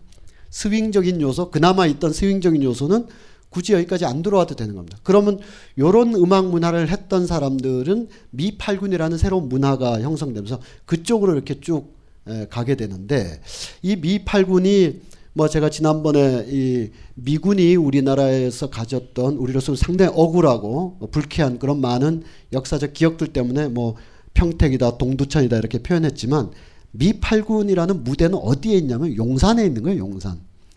용산 한복판. 거기서 끝나고 쇼 끝나면 이태원에 가서 술 마시는 이 서울 중심가인데 아무나 못 들어가는. 그리고 미팔군의 장교들이 미국의 대도시에서 최고의 교육을 받고 그 당시에 최고의 세련된 음악 즉 재즈라는 거. 백인들의 최고의 세련된 음악이었거든요. 수용 아난 재즈 정도는 들어. 이런 사람들이 용산에 근무하면서 거기 저녁에 클럽이나 이런 데 가는데 어, 우리가 듣고 싶은 음악을 해달라 니들이 식민지니까 그러면 어 그동안에 경음악단 따라다니던 사람 아 재즈가 좋아서 뭔가 혼자서 하고 있던 사람 이런 사람들이 소문 듣고 연락되고 해가지고 미팔군을 중심으로 이제 재즈 문화가 이렇게 이어져 오는 거죠. 어떤 면에서는 재즈가 전통을 갖고 그리고 나중에 7, 80년대 재즈 씬을 열어가는데 기여를 한 셈이지만 기여를 했다고 하기에는 너무 씁쓸한 어, 그런 풍경이긴 합니다. 그런 어, 악단들을 보고 계신데요. 최상용 밴드 그리고 이분이 그 뭐 다들 잘 아시는 대로 엄앵란 씨의 그 삼촌이 되시는 엄톰이라는 분입니다. 엄톰이 젊었을 때와 작곡하고 네. 1987년 97년 그때 이제 작곡하셨고 젊었을 때 이제 이 악기로 이분을 밴드 리더였습니다. 엄톰이라는 분이 있고 또 김광수라는 분이 있었습니다. 이 엄토미 김광수 이 두 분이 있는데 이 김광수라는 분의 이 사진에 보면 재즈 탱고, 탱고 재즈, 만보 이런 말들이 막 있잖아요. 이 말이 뭐냐면 이미 그 50년대 중후반에 미국 쪽에서 브라질 음악을 수용해서 퓨전화 하려고 했던 그 작은 요소들이 벌써 미팔군을 통해서든 뭐를 통해서든 들어와 있어서 야 그런 음악 없어? 어, 나 내가 할 수 있어. 라고 해서 김광수라는 이분은 이제 말하자면 어, 남미식 재즈를 잘했던 분입니다. 그리고 보다 정통적인 그 재즈 밴드 리더로서는 이 엄토미 두 분이 있는데 이 조금 전에 들으셨던 그런 음악도 되게 이런 요소를 가지고 이제 어 아까 남미적인 어 꿈속의 사랑 같은 경우는 그런 약간의 그런 feeling이 있는 거죠. 이분들이 이렇게 하면서 미팔군의 무대를 이렇게 에, 해요. 하면서 이제 악단을 조직한다, 연주 잘한다. 그리고 어, 자신들은 재즈를 하고 있지만 재즈가 아닌 만약에 어, 그 당시에 60년대로 넘어가면서부터는 이제 어, 미팔군 친구들이 이 녀석들이 락을 좋아하니까 사이키델릭 락 같은 거 할 수 있는 애 없냐. 그러면 이 김광수 선생이 됐든 엄토미 씨가 됐든 이분들이 자신들의 음악 계열은 아니지만 신중현 같은 사람을 픽업해서 너가 여기 무대 서라. 우리가 뭐 전반전 하고 후반전 너가 때워라. 그럼 신중현 막 분노의 기타를 들려주고 뭐 이런 문화들이 어, 있었습니다. 이게 우리 음악 문화 전체에서 보면 instrumental 기악 연주의 맥이 끊어지지 않고 기악 연주를 하는 사람들의 실력파들이 모이는 하나의 거점으로 이렇게 작동할 수가 있었던 거죠. 전체로 보면 제2의 식민지에서 우리가 참 씁쓸하고 고통스러운 문화의 흐름입니다만 음악 문화라는 짤, 어, 요 단면만 잘라서 보, 보면 명맥이 끊길 뻔했던 기라성 같은 instrumental 장인들의 맥이 쭉 이어질 수도 있었던 그런 무대가 만들어진 것입니다. 씁쓸하잖아요. 그죠? 예. 많이 활동했던 사람들, 뭐 많이들 아마 가요 무대 같은 데서 많이들 보셨거나 얘기 들었던 사람들이죠. 자, 그리고 뭐 우리 대중음악도 뭐 예, 베트남까지 가고 그랬습니다만 여기서 이제 어, 패티 김이라는 분이 이분이 이제 70년대 이후에는 박춘석 씨를 통해서 더 발라드스러운 발라드 트로트 이게 말이 좀 안 되지만 어쨌든 우리식 우리는 우리식대로 막 빚어 나갔단 말이죠. 그런 걸 했지만 60년대에는 길옥윤 선생이나 이런 게 해서 재즈 feeling이 있는 노래를 많이 했어요. 그래서 베트남도 같이 가고 젊은 날에 기록윤 선생님. 어, 기록윤 선생은 이제 동경에서 음, 스윙 재즈의 그 제대로 그리고 이걸 가지고 와서 한국에 또 접목하고 이런 작업을 많이 하셨는데 그 한 대목 기록윤까지는 아니지만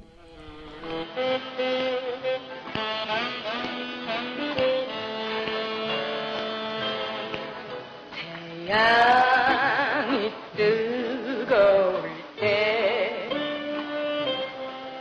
가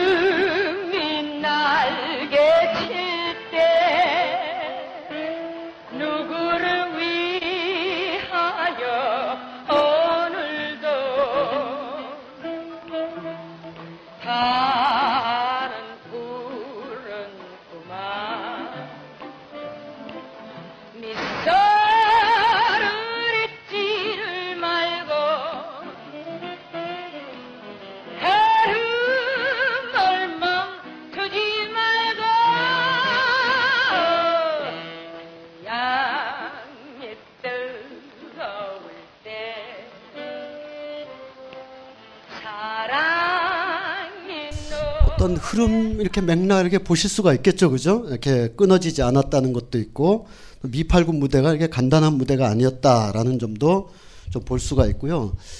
제가 지금 다른 이 외장하드를 잃어버리는 바람에 지금 나중에 다 들려드리려고 이렇게 세팅을 해놓은 상태라서 어, 요때 기라상 같은 분들입니다.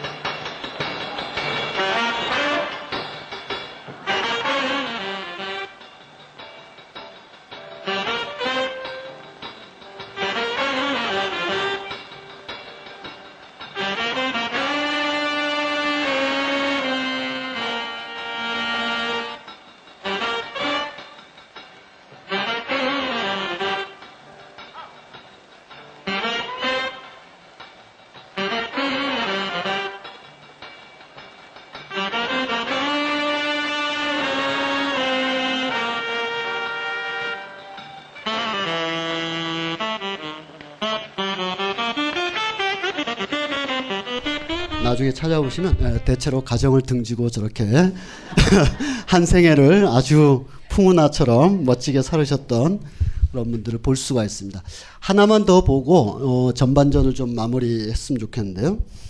이 이봉조라는 분이 이때는 색스폰 현미 씨께서 워낙 가요 무대에 많이 나오셔서 예, 아침마당에도 많이 나오시고 많이 말씀을 하셔가지고 더 뭐 드릴 말씀은 제가 없습니다만 이런 게 있는 것 같아요. 6, 70년대 앨범에서 이 이봉조, 현미 이 두 분의 젊은 날의 목소리로 음반을 다 들어봤고 어, 그것이 그 외장하드에 다 있는데 택시 기사가 가져갔어요. 아 근데 그걸 들어보면 지금 이게 어, 나이 드셔서 현미 씨나 한명숙 씨나 이런 분들이 미팔군 시절을 그러니까 미팔군을 추, 추억하는 건 아니죠. 그 시절의 자신들의 생활이나 음악 문화를 추억하면서 이렇게 들려주는 낭만화된 모습보다 훨씬 더 세련되고 훨씬 더 목소리가 아주 살아 있습니다. 밤안개 같은 것도 그렇고 보고 싶은 얼굴도 그렇고. 근데 요즘 이제 뒤늦게 회고 비슷하게 그런 무대에 나오면 막 이렇게 이 과장된 드레스 입으시고 이렇게 천천히 막 부르시는 바람에 조금 그 맛이 좀 덜합니다만 근데 저는 거기서 어떤 걸 느끼냐면 그 옛날 음반에서 어, 이봉조 씨 특히 그, 그 6, 70년대 냈던 음반들을 이렇게 가만히 들어보면 어, 자기가 에, 트로트를 하기 싫은데 억지로 한다 이렇게 봐서는 절대 아닌 거예요. 트로트가 무슨 뭐 세상에 없어야 될 독약도 아닌데요. 그것은 일반적으로 대중 overground에서 이제 6, 70년대라면 빅밴드 경음악단 단장이라면 반드시 해야 되는 겁니다. 먹고 살기 위해서라도 해야 되고 밴드 리더들 아 밴드맨들한테 이렇게 월급이라도 주려면 반드시 해야 되는 거고요. 그리고 KBS 경음악단 뭐 이렇게 지휘하게 됐다 어디 지휘하게 됐다 또 명랑운동회 그 마상원과 그 악단 이렇게 지휘하게 됐다 그러면 대중들이 원하는 곳 속에서 하는 거죠. 하는데 마치 앵무새의 작은 혀처럼 다른 말을 하고 싶은 것도 싹싹 나오는 거예요. 앵무새가 꼭 같은 말을 하도록 훈련되어 있지만 아, 다른 말을 하려고 이렇게 분홍빛 혀를 조금 옆으로 비트는 듯한 앵무새가 있다고 과거에 그 김명수라는 시인이 앵무새의 혀라는 시를 썼었는데 그런 거죠. 그러니까 어, 대중들이 일반적으로 원하는 취객들이 일반적으로 원하는 그런 트로트 어, 트로트, 댄스 이런 거 하는데 그 사이에 자기 파트가 왔을 때 혹은 조금 전주를 길게 가도 될 때 아니면 어디 거의 국가 장학생 수준으로 어디 나가서 국제 가요제 이를테면 칠레 국제 가요제 같은데 나갈 때 이럴 때는 이봉조라는 캐릭터를 그대로 전면화해도 되는 거죠. 그러니까 그런 긴장, 그런 사이사이의 미묘함 속에서 아 나름의 어떤 예술가적인 어떤 혈액을 한 5% 이상은 좀 투석하려고 했던 그런 느낌들을 좀 받을 수가 있는데 그런 노래 중에 하나를 듣고 어, 휴식을 잠깐 하도록 하겠습니다. 근데 어떤 분들은 또 이런 표현도 해요. 이봉조 선생이 이제 87년인가 그때 아마 사망하셨는데 뭐 길옥윤 씨라는 이런 많은 분들을 언급할 때 참 누구도 못 알아주는 막 이런 힘들게 그건 아니다. 그 당대 슈퍼스타들이었고요. 또 미팔군에서 KBS 경음악단에 이르기까지 이분들의 어떤 그 이렇게 파워라는 것은 물론 PDR에 있는 거지만 굉장한 파워가 있었고 개인적으로 어떤 분이 뭘 하다가 다 못한 거 또는 지병을 앓다가 돌아가신 거 이런 거야 누구나 겪고 또 그분들도 겪은 거라서 인지상정으로 가슴 아픈 일이지만 정말 누구도 못 알아주는 음악 외길을 걸었다 그러진 않아요. 굉장히 대중 scene에서 누구나 다 아는 곡을 굉장히 슈퍼스타들과 함께 쭉 해오신 분들이다. 그것이 그 그렇게 보는 것이 그분들을 더 폄하하는 것도 결코 아니다. 그냥 팩트 그 자체로서. 저는 어렸을 때 이봉조 이분이 칠레 가서 한복 입은 그분하고 이렇게 에, 저 칠레 국제가 이분이 막 지휘하고 미친 듯이 지휘하고 막 이런 거 77년인가 8년에 아주 어렸을 때 봤거든요. 그 어려웠던 시절에 칠레까지 거의 국가 대, 문화대사급으로 그렇게 갈 수 있었다는 것은 이분이 그래도 다 평가를 생전에 받았던 거죠.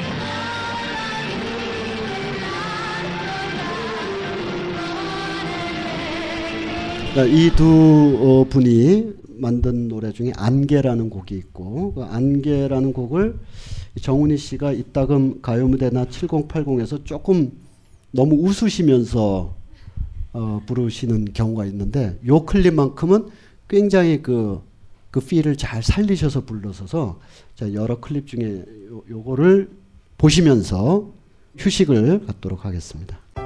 잡곡. 몸에 좋다는 건 알지만 즐겨 먹기는 쉽지 않으시죠? 게다가 흰쌀밥도 잘 먹지 않는 아이들에게 거친 잡곡을 먹이는 건 더욱 어려운 일이고요. 그래서 딴지마켓이 준비했습니다. 정말 몸에 좋은 잡곡을 아이들과 함께 먹을 수 있는 꽃씨 잡곡입니다. 왜 꽃씨 잡곡이냐고요? 꽃씨 잡곡을 쌀에 섞어 밥을 지으면 정말 꽃밭처럼 알록달록 예쁜 잡곡밥이 만들어지거든요. 빨간 홍국살, 노란 찰기장, 초록 클로렐라 찹쌀, 거기에 현미와 찰부리까지. 몸에 좋은 잡곡, 이제 아이들이 더 좋아해요. 꽃씨 잡곡, 지금 바로 딴지마켓에서 확인하세요.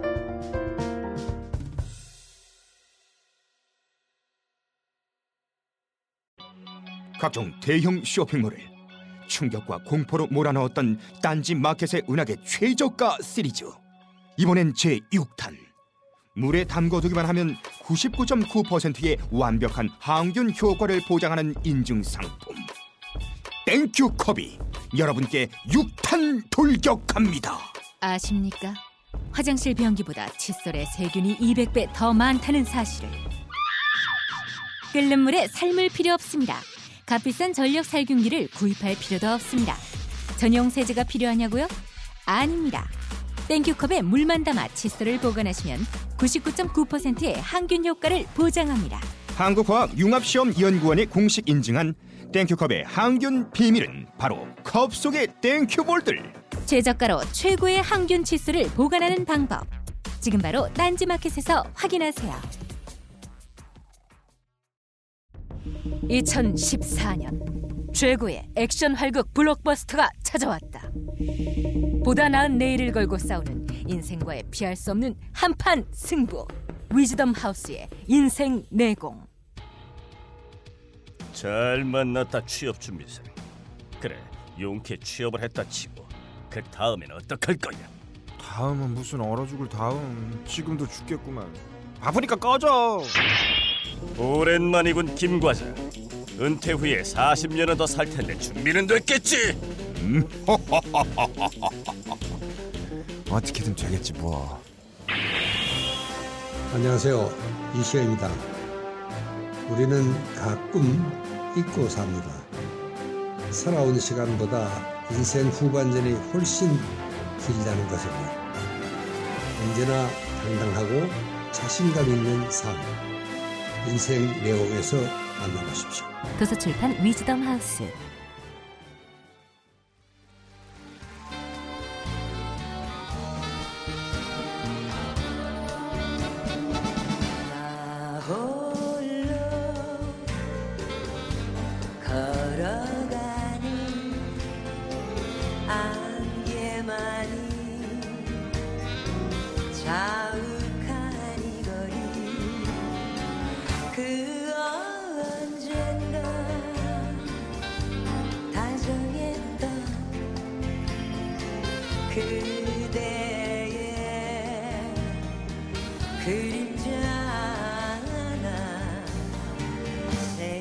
생각하면 무엇 하나 지나간 추억. 그래도 애타게 그리는 마음.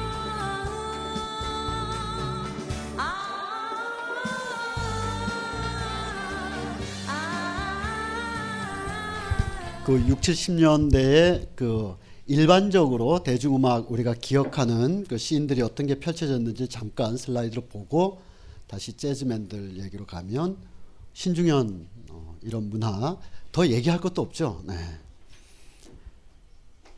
그리고 뭐 김민기 씨로 대표되는 또 하나의 비록 언더그라운드로 나중에 이렇게 정리가 되긴 했습니다만 당대를 기억하고자 할 때 빼놓을 수 없는 고딕체의 작품들이 분명히 존재합니다. 그리고 청년 문화, 도시 문화라는 게 본격적으로 이제 나오게 되는데 아스팔트 킨트라는 용어가 이때 생겨나게 되고요. 73년인가 이 최인호 선생의 타인의 방이라는 단편 소설 같은 경우가 이 자기 집인데 자기 아, 집을 잘못 알고 들어간 하여튼 낯선 여인이 있어서 굉장히 막 곤혹스러워하는 그러면서 이 극단적인 소외 같은 거를 아주 날렵하게 묘사했던 그런 작품도 기억이 나고 깊고 푸른 밤 이거는 소설이 더 재미있는데 영화보다 소설이 훨씬 더 재미있는데 하여간 이런 문화들이 한 축에 쭉 주류로서 있는 거예요. 그게 뭐 우리가 뭐 말할 것도 없이 또 기억하게 되는 이런 새로운 청년 문화. 그러니까 앞 세대의 60년대에 그 자양분이 생성됐다 70년대 터진 포텐 터진 분들도 있지만 75년도 내외 이제 대마초 파동 이후로 다 이제 수면 아래로 내려가게 되죠.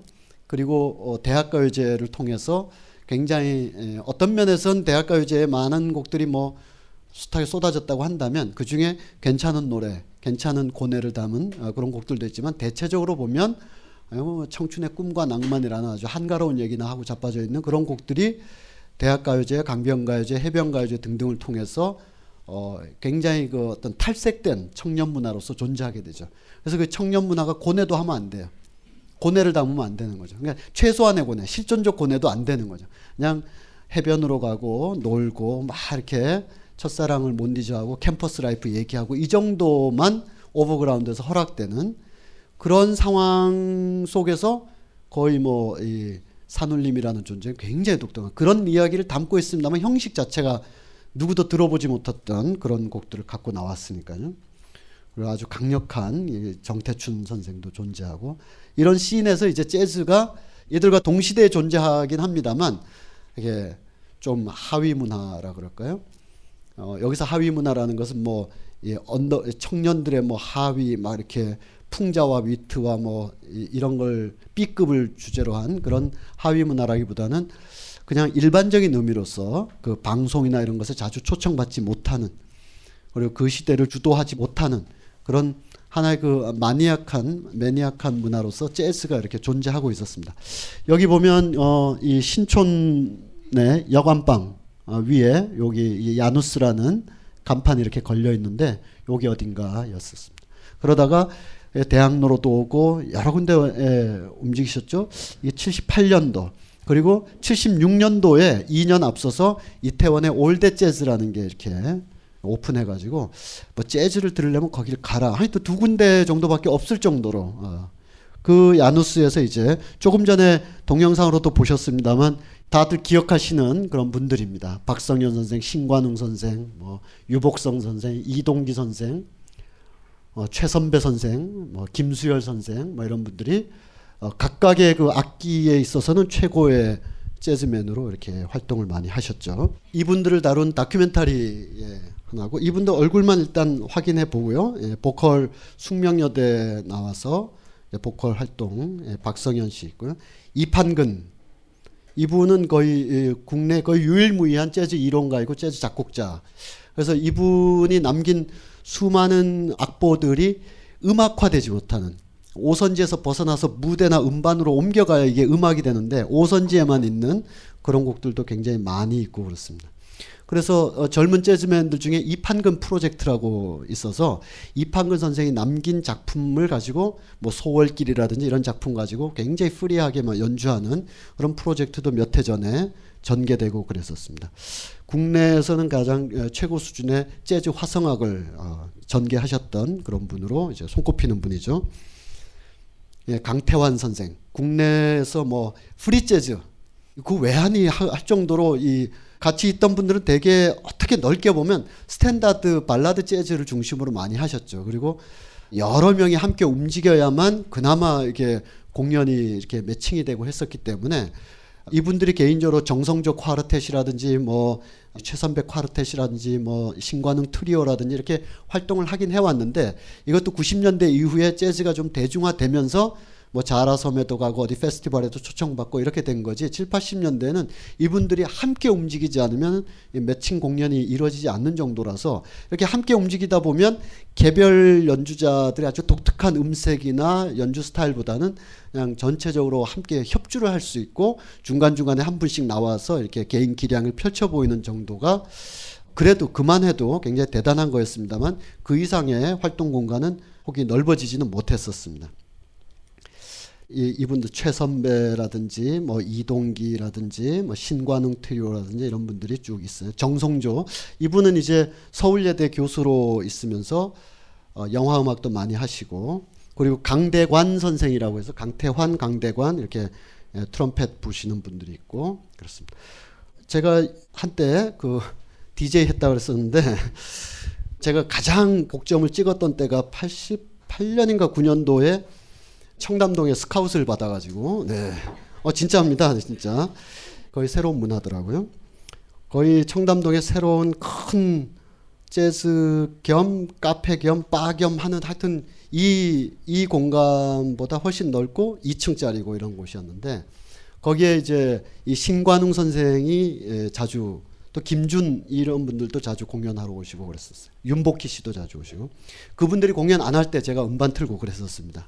음반 이상한 거 틀어가지고 맨날 그러니까 어, 거기서 지금 되돌이켜 보니까 거기서 이상한 거 틀면 안 된다 안 되는 거였어요. 그냥 스탠다드한 거 조금 전에 들으셨던 거 그런 정도 가 왜냐하면 이분들이 그런 정도 그 이상을 하실 수 있었는데 그런 걸 원하지 않으니까 왜냐하면 수용자들이 와인 마시러 왔다가 재즈 잠깐 보는 거거든요. 거기서 뭐 찰스 민거스 나오고 그러면 이상하잖아요. 그래도 꿋꿋하게 틀다가 예, 어, 6개월 만에 이제 그만뒀습니다. 그, 계속 거기서 있었으면 제 인생이 이쪽으로 안 가고 이쪽으로 갔을 텐데 거기에 그 하용수라는 분이 이제 자주 오셨는데 그러니까 이제 어, 제가 어느 정도 어, 이렇게 스카우트 됐었는지 알겠죠. 네. 유인촌 씨도 자주 거기서 조금만 더 있었으면 아마 이정재 씨도 봤을 것 같은데 왜냐면 거기가 이제 영화인들이 이렇게 다 모이고 그랬었습니다. 그 당시에 그 김구미자라는 일본 배우가 나왔던 약간 어 이렇게 소프트 에로물 중에 미친 사랑의 노래라는 영화가 있었어요. 그 영화의 첫 장면이 그 레스토랑에서 찍어가지고 어 제가 앉아있던 DJ 부스도 보이고 그랬었는데 근데 어느 날 어 친구가 찾아왔어요. 예, 찾아와서 왜 이렇게 사냐고. 이 고등학교 때 너가 우리를 이끌었는데 너 왜 이렇게 사니 막 그래서 아, 쓸데없는 얘기를 그 친구가 하는 바람에 어, DJ 박스에서 이 음악 저 음악 틀다가 아 이렇게 살아서 안 되겠다 해서 인천으로 가게 됐죠. 인천으로 갔다는 게 이제 정반대의 삶을 산다는 겁니다. 이제 뭐 공장에 가고 예, 거기 인천 노동운동 단체에 가고 이런 거니까 완전히 청담동의 그 하용수, 이정재, 뭐 유인천 이런 문화에 있다가 완전히 전혀 다른 문화에 가서 인생이 좀 잘 안 풀린 것 같아요. 그때 그쪽에 계속 있었으면 예, 하나도 후회되지 않지만 예, 추억이 그렇습니다. 그때 신관웅 선생, 신관웅 트리오가 와서 어 제가 빨리 내려갔었어야 되는데 DJ 박스에서 2층 위에 있었거든요. 돌돌이 계단이 있고. 근데 이 DJ 박스에서 좀 앉아 있다가 어, 미처 못 내려가는 바람에 이분들이 그냥 공연을 시작해 버렸어요. 그리고 이렇게 듬성듬성 테이블마다 이렇게 앉아 계시고 그래서 그 DJ 박스 위에서 이렇게 신관웅 선생이 피아노를 쭉 치는 걸 봤는데 이분도 그 고민이 그거예요. 여기서 한 템포 어긋나게 치고 싶은 거예요.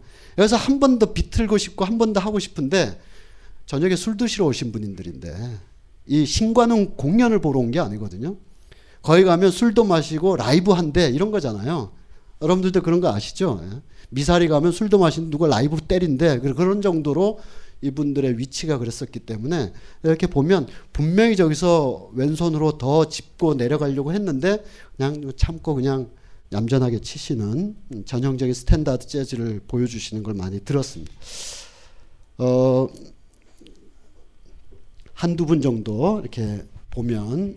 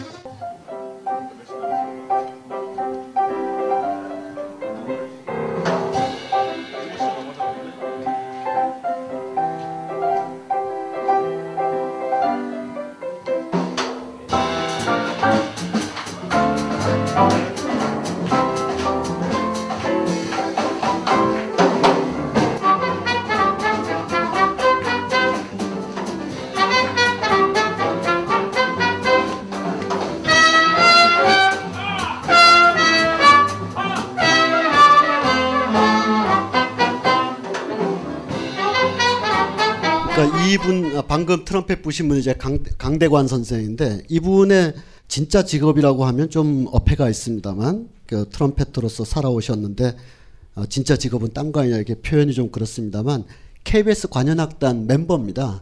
그래서 열린 무대, 열린 음악회, 가요 무대 할 때 뒤에 쭉 앉아 있는 저 끝에 보면 이렇게 계속 부르는. 그게 이제 생계를 유지하는 어, 한 것이고 그리고 자기 개인 공연 하시고 이런 삶을 사셨던 거죠. 예, 재즈 씬이라는 게 그렇게 시장성이 강하지 않았기 때문에 음, 이판근 선생의 경우에는 이판근 프로젝트를 통해서 보는 게 좀 더 나을 것 같은데요.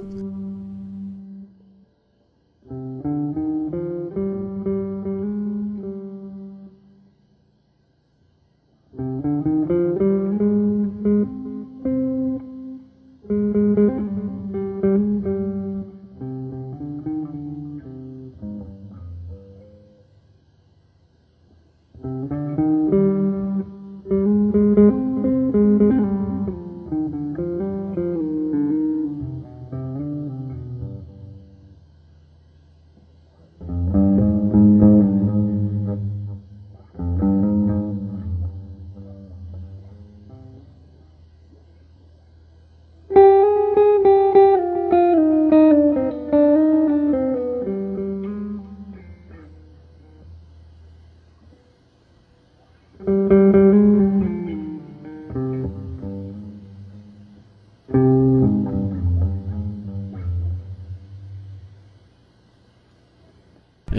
또 한번 차, 어, 찾아들 보시고 강태환 선생의 라이브를 한번 들어보죠. 이게 프리 재즈 어, 이 강태환 선생도 이분들하고 다 스탠다드 재즈나 일반적으로 대중들을 위한 공연을 할 때는 또 다 이렇게 마치 존 콜트레인이 발라드 음반도 많이 낸 것처럼 다 하십니다. 그리고 자기 작업을 해야 될 때는 정말 자기만 이해하는 그런 어, 작업을 하셨죠.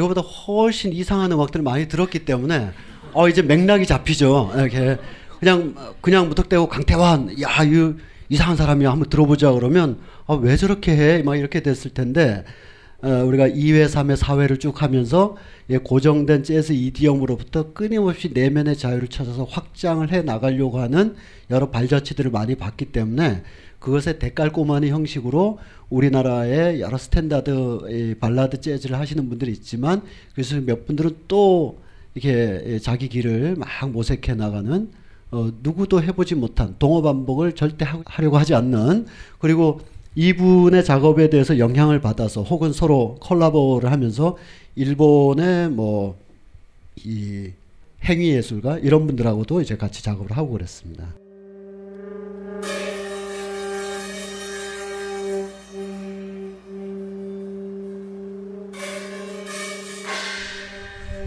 이분이 알토 색스폰을 그리고 드럼을 그리고 어떤 분이 이제 무용 춤을 추시는데 그 일본의 춤을 추시는 거죠. 일본 춤이라고 말할 수 없는 일본 춤을 추시는 거죠.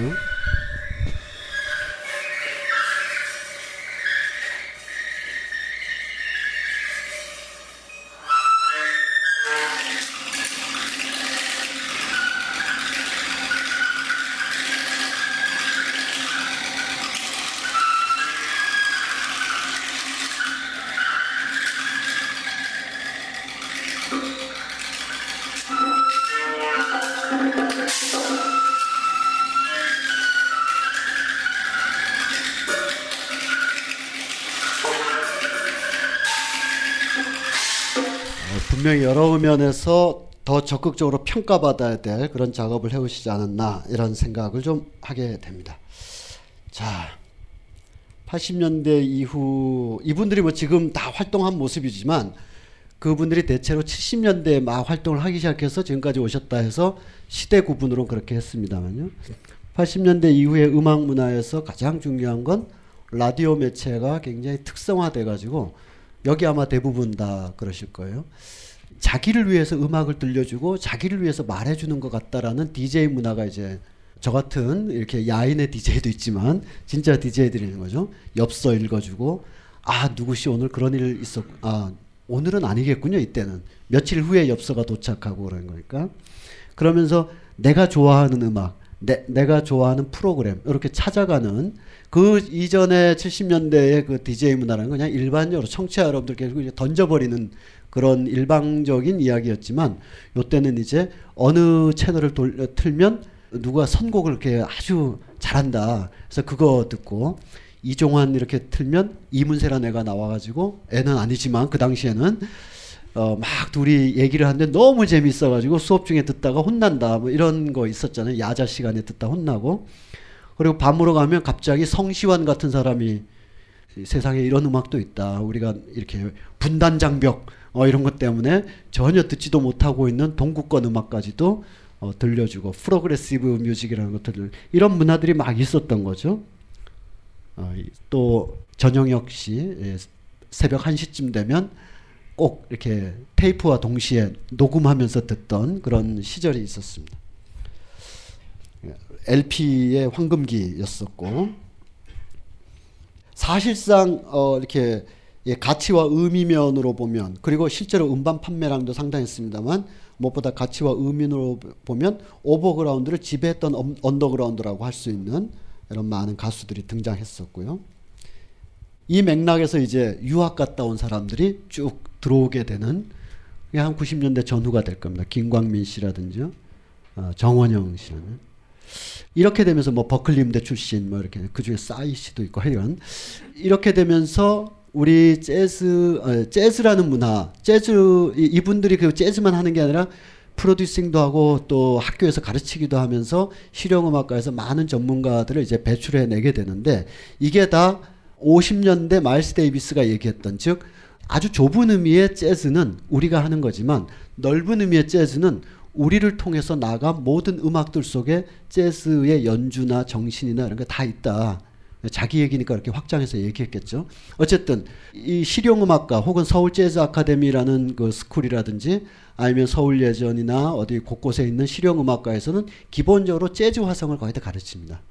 연주하고 작곡하는 사람들에게 그러고 나면 다른 것들은 뭐 너끈히 얼마든지 다 할 수가 있기 때문에 이렇게 가르치게 되죠. 그래서 그 중에 어떤 사람은 보컬로서 연주자로서 그냥 overground scene에 이제 등장하기도 합니다만 또 어떤 사람들은 아 선생님한테서 배운 재즈를 그냥 계속 해봐야 되겠다 하면서 요즘 한 30대에 굉장히 많은 재즈 아티스트들이 쫙 등장하고 아까 그 이판근 프로젝트의 그 젊은 멤버들도 그런 뭐 유학도 갔다 오고 또 아카데미를 통해서 배출되고 하면서 예전처럼 아 뭔가 자기한테 feeling이 이상하게 와서 누구 따라갔더니 야 그럼 너 오늘 밤에 나이트에 와 해가지고 그 사람이 뭐 사숙해주고 해서 미팔군까지 가고 이런 게 아니라 정규 코스를 통해서 이론을 통해서 이렇게 배워나가는 음, 뭐 크게 보면 이제 3세대 이, 이 3세대의 선두주자들이 되겠죠. 이런 분들이 이제 등장하는 게 이분들을 통해서 지금까지 하나의 어떤 흐름을 가지고 있다 이렇게 볼 수가 있겠습니다.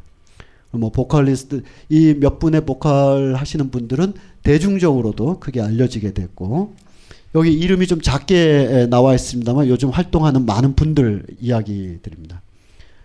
어, 박재천 씨 거의 젊은 세대 젊은 세대라 그러면 또 본인들은 어떻게 생각할지 모르겠지만 앞선 분들에 비하면 제 3세대 젊은 세대 이 박재천 씨를 포함한 아주 강력한 프리 재즈를 하시는 분들도 있고요. 서영도 씨를 비롯해서 이 instrumental에 있어서는 뭐 사실 서영도 베이스 하시는 그분은 재즈 트리오뿐만 아니라 재즈 어, 밴드뿐만 아니라 우리나라의 웬만한 댄스 음악의 베이스는 그 사람이 다 치고 있을 정도로 이제 그런 그렇게 확장된다라는 거예요. 조금은 좀 생각해서 들어봐야 될 부분이 있는데 그 얘기를 이제 마지막으로 이제 드릴까 합니다. 어, 이분들 어, 음악을 한두 곡 들은 다음에 해보죠. 예, 나윤선 씨를 한번 들어볼까요? 아리랑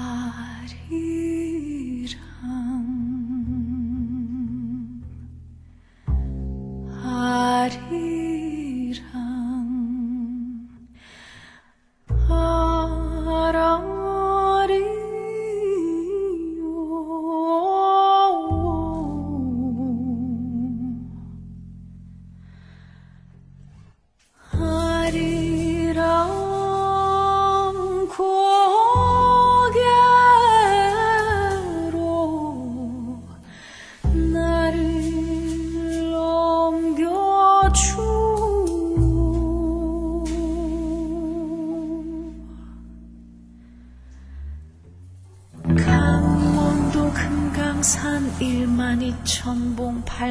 8만 구암 자유점사 법당 뒤에 칠성단 도도 놓고 팔자에 없는 나중에 잘 들어보세요. 예, 이런 분, 어, 이런 프랑스에서 주로 활동하시죠. 그리고 자주 이렇게 귀국 연주도 아, 예, 공연도 많이 갖고 계신데 기교에서는 뭐 거의 세계적인 수준이고 또 다양한 그 스캣 에, 창법으로 또 자기 나름의 영토를 넓혀가고 있는데 좀 아쉬운 점이 있어요. 그 아쉬운 점이 뭔지는 조금 이따가 몰아서 좀 말씀드릴게요.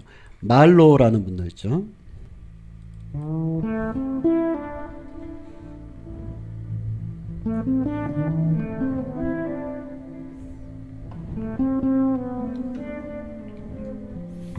이분도 이제 미국에 유학 갔다 오셨는데 어, 갑자기 재즈가 마치 그 신 내린 듯이 원래는 재즈를 재즈 보컬을 하려고 한 게 아니었는데 뭐 이렇게 신내린 듯이 이렇게 접신되는 바람에 당대 그 거장들한테 나 재즈 보컬 하겠다 하면서 지금의 예, 뭐랄까 이게 자기 세계를 가지고 있습니다.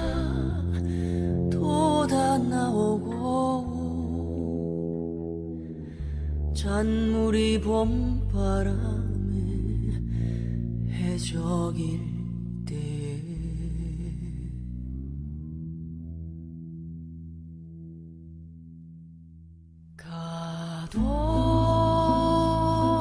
아, 이 정도 하고요. 너무 짧네요, 지금. 뭐 윈터플레이도 이렇게 이주환 씨랑 또 예, 보컬 하시는 분 해서 많이 어, 너무 우울한 곡들이 많았으니까 좀 빠른 곡을 하나 들어보죠.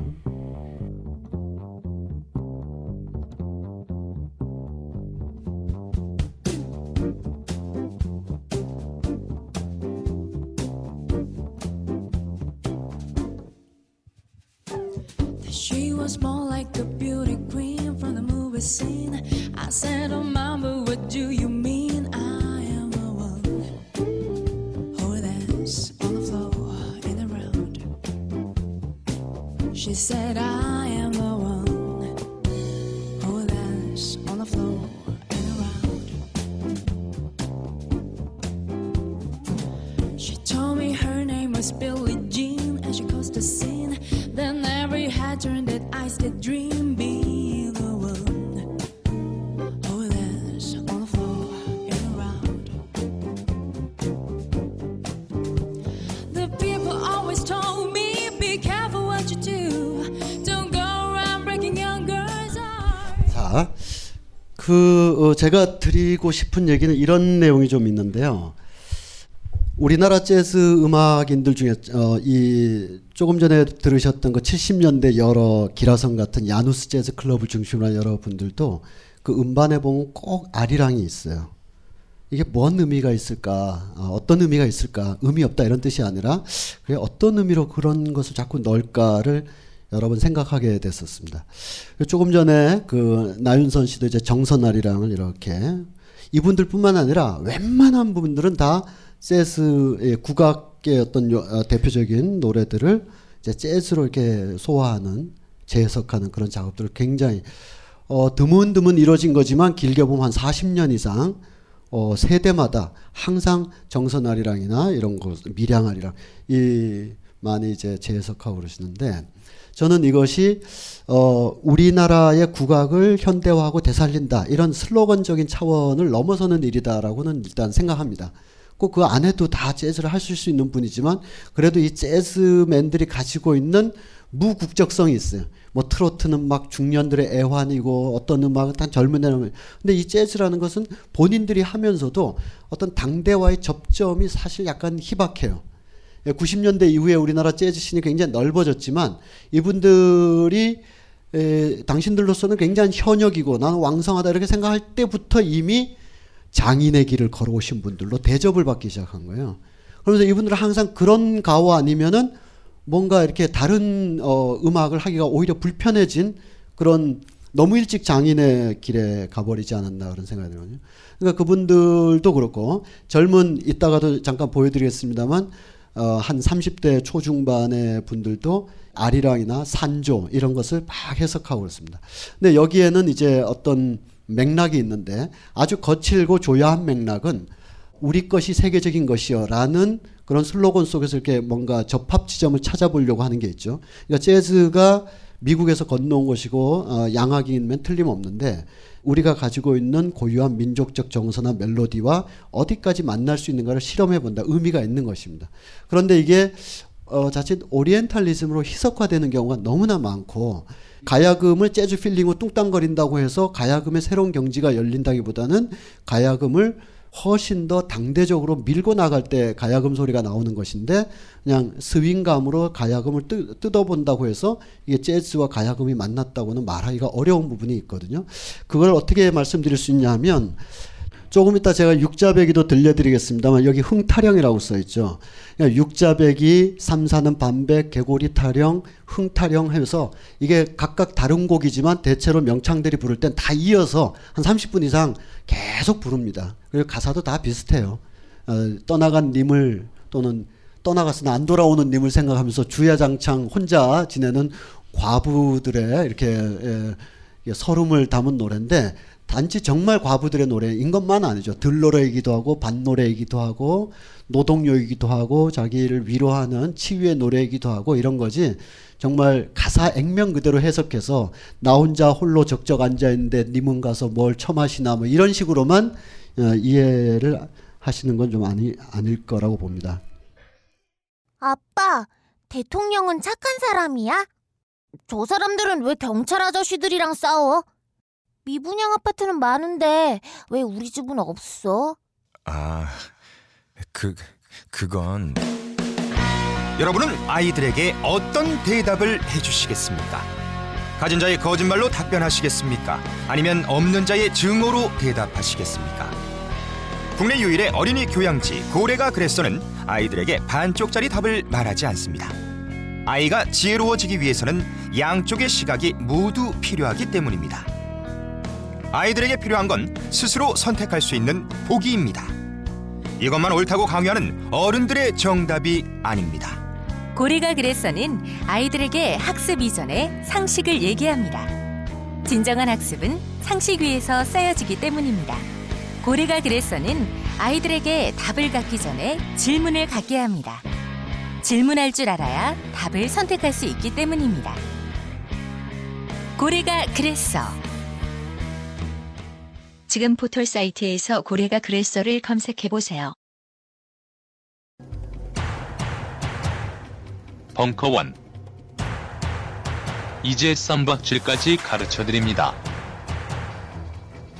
한국 최초 프라이드 선수 최무배와 함께하는 벙커원 파이트 클럽. 맨몸 운동에서부터 눈빛 개조 호신술, 격투기까지 지금 바로 벙커원 홈페이지에서 확인해 보세요.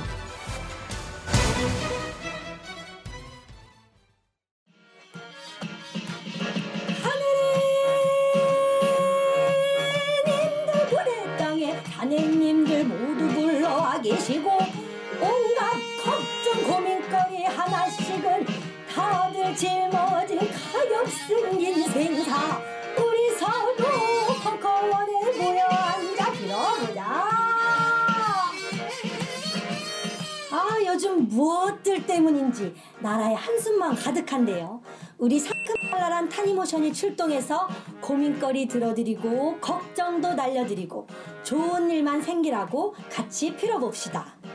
가보년 3월 15일 토요일에 벙커원으로 모여주세요. 사람 제대로 잡아주는 무당. 단모션과 라이브 벙커원에서 신명나는 굿판을 열어봅시다.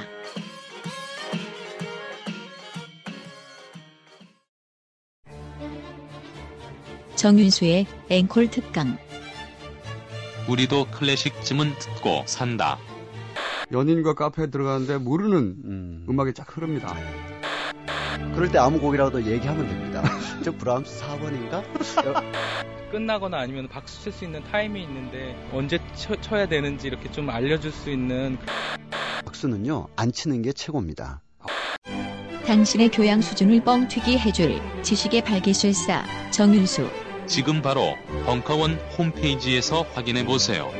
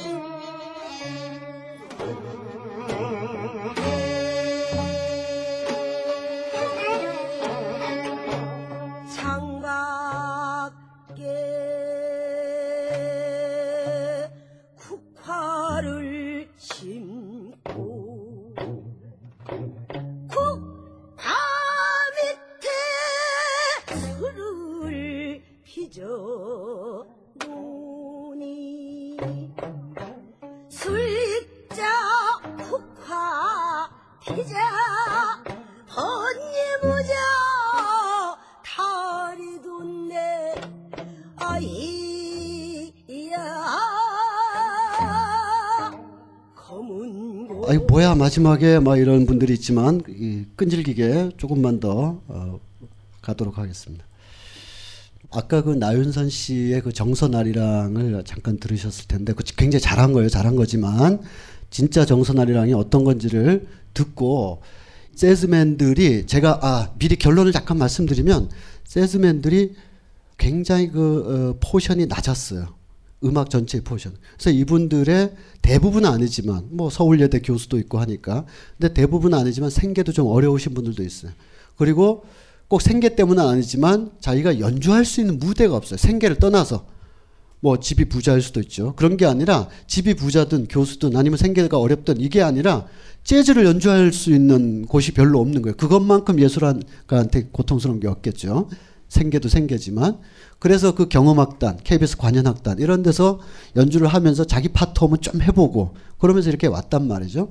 그러다가 이제 재즈 씬이 넓어지면서 존중받게 되고 젊은 세대도 등장하고 하면서 어 뭐 트리오다 퀸텟이다 해서 페스티벌에도 초청받습니다. 젊은 친구들도 나름대로 외국에도 갔다 오고 뭐 이렇게 하면서 어떤 상황이 발생하냐면 다른 예술이 가지고 있는 당대적인 호흡이나 당대의 어떤 여러 가지 문제 꼭 정치적인 문제, 뭐 박근혜 대통령 문제 이런 예민한 현실 정치의 문제가 아니라 당대적 삶과 예술이 좀 거리가 있게 됐어요. 왜냐하면 어 만약에 새로운 음반을 낸다. 우리가 댄스 그룹으로 새로운 음반을 낸다 그러면 이걸 지금 중3 애들이 정말 이걸 사줄까? 우리가 음원을 오늘 밤 12시에 풀면 쫙 우리 팬들이 사줄까? 굉장히 떨리고 긴장되는 거예요. 그렇지만 이미 그런 질서가 아닌 것 속에서 굉장히 열렬히 박수해줄 관중이 작지만 존재하는 것 속에서 존중받으면서 이렇게 이렇게 등장하다 보니까 이 현실 속에서의 아주 육, 현실에 육박하는 새로운 실험, 더 아주 핍진한 연주, 더 어떤 그 새로운 길을 한 번 더 가고자 하는 이런 것이 소거된 채 자꾸 스탠다드 재즈를 반복적으로 연주하게 돼요. 그렇게 되면 어떻게 되느냐? 아리랑을 재해석하는 걸로 자꾸 이걸 뭐랄까 보상하는 방식이 나오는 겁니다. 우리는 재즈를 하고 있지만 한국의 전통 음악과 미국의 음악을 크로스업해서 뭔가 새로운 실험을 해본다 이런 건데 당대와의 호흡이나 당대와의 긴장이 떨어지면 전통과의 긴장도 떨어진 채 선율만 가져오게 돼요. 나윤선 씨가 가장 높은 수준에서 그렇게만 가져온 거예요. 진짜 정선 아리랑을 들으셨겠지만 어떻게 보면 안 듣고 한 것 같은 그런 느낌도 어, 주는 겁니다. 가령 이런 것의 재즈적인 버전에 지나지 않은 거죠. 이 김세레나 씨를 제가 평가절하하려는 게 아닙니다. 우리가 재즈 얘기를 하다 보니까 이런 얘기를 하는 거죠. 이거를 우리가 세타령의 현대적 버전이다 이렇게 말하기는 굉장히 어렵습니다. 그냥 트로트인 거죠. 이 트로트라고 해서 나쁘다라는 뜻이 아니다. 그런 것이 아니라 이걸 뭐 전 해석을 했다 이렇게 우리가 평가는 하지 않는다라는 거예요. 이거는 그냥 트로트 트로트 민요 이거나 환갑잔치 곡이거나 이런 정도인 것이고 어 이것은 북한도 마찬가지입니다. 그 민요가 가지고 있는 끈적끈적한 힘은 소거시키는 거예요. 예, 북한입니다. 이거는 이건 세타령을 부르고 있는데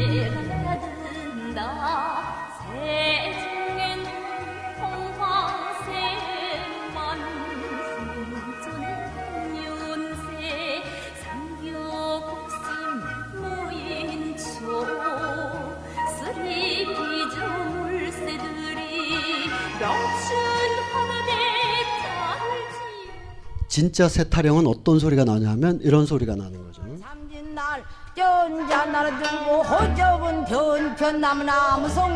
이게 세타령의 진짜 목소리인 겁니다. 군사는 중중 기야만 주주 대산이 우렁 천리 세내는 정산으로 돌고 이 골물이 주르르 저 골물이 꼴꼴 열이 열두 골물 한두로 합수 철천방야 신방야 월턱 저 구저 우리 밥금 저 건넌 평풍 쏘다 마주 꽝꽝 마주 때려 산이 울렁거려 돌아간다. 어디 배로 가자 말안 봐도 돼. 누구나 요런 경치가 또 있나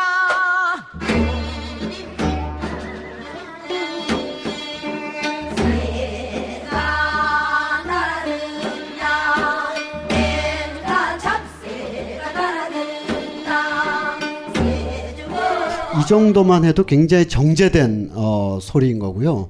이거보다 더, 더 그냥 날 것, 그 생생한, 그 현장 그 속에서 그냥 올라온 소리로 한번 보면요. 눈이 올라나 비가 올라나 억수정마 질러나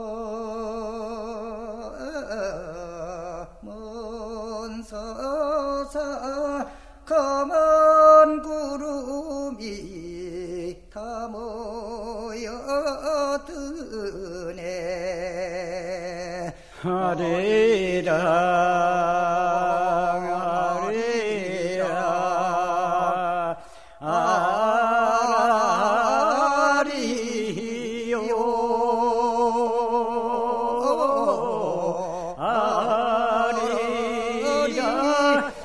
조금 빠른 곡조로 역시 정선아리랑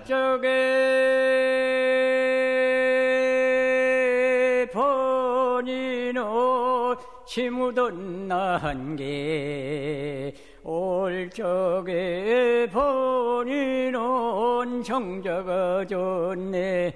아리 아리 아리 아리 아리요 아리 아리 고개로 넘어가네.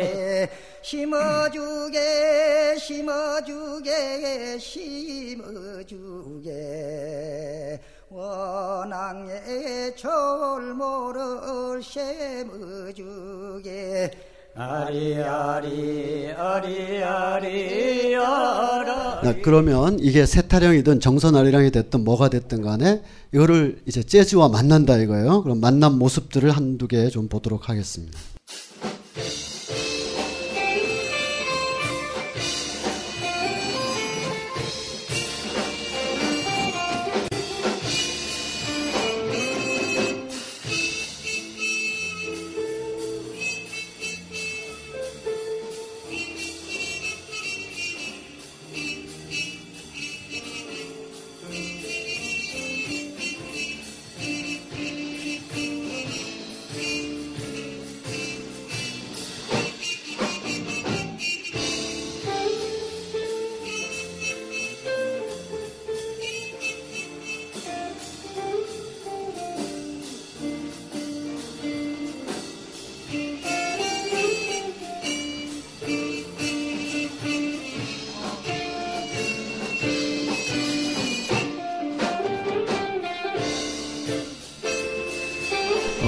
그 외에도 굉장히 많은 분들이 이 자기 작업을 할 때 한 세 가지 흐름으로 하는 거죠. 미국에서 이미 만들어져서 재즈의 고전 반열에 올라있는 레파토리를 어, 이 정도 우리도 충분히 너끈히 공깃돌 다루듯이 예, 연주할 수 있다 이렇게 하시는 거. 그다음에 자작곡 하는 거. 그다음에 민요의 멜로디를 이렇게 편곡하는 거. 이세 흐름으로 이렇게 예, 크게 보면 이 작업들을 많이 하고 있습니다. 그 외에도 뭐 더 많은 분들이 있고 또 뭐 고상지 씨 이런 분들은 어, 젊은 분이죠. 이런 분들이 이제 라틴 재즈, 보사노바 재즈 같은 걸 또 부르시기도 하고 뭐 더러 더 뛰어난 실력을 보여주는 분도 있고 좀 아쉬운 부분도 있기도 한데요.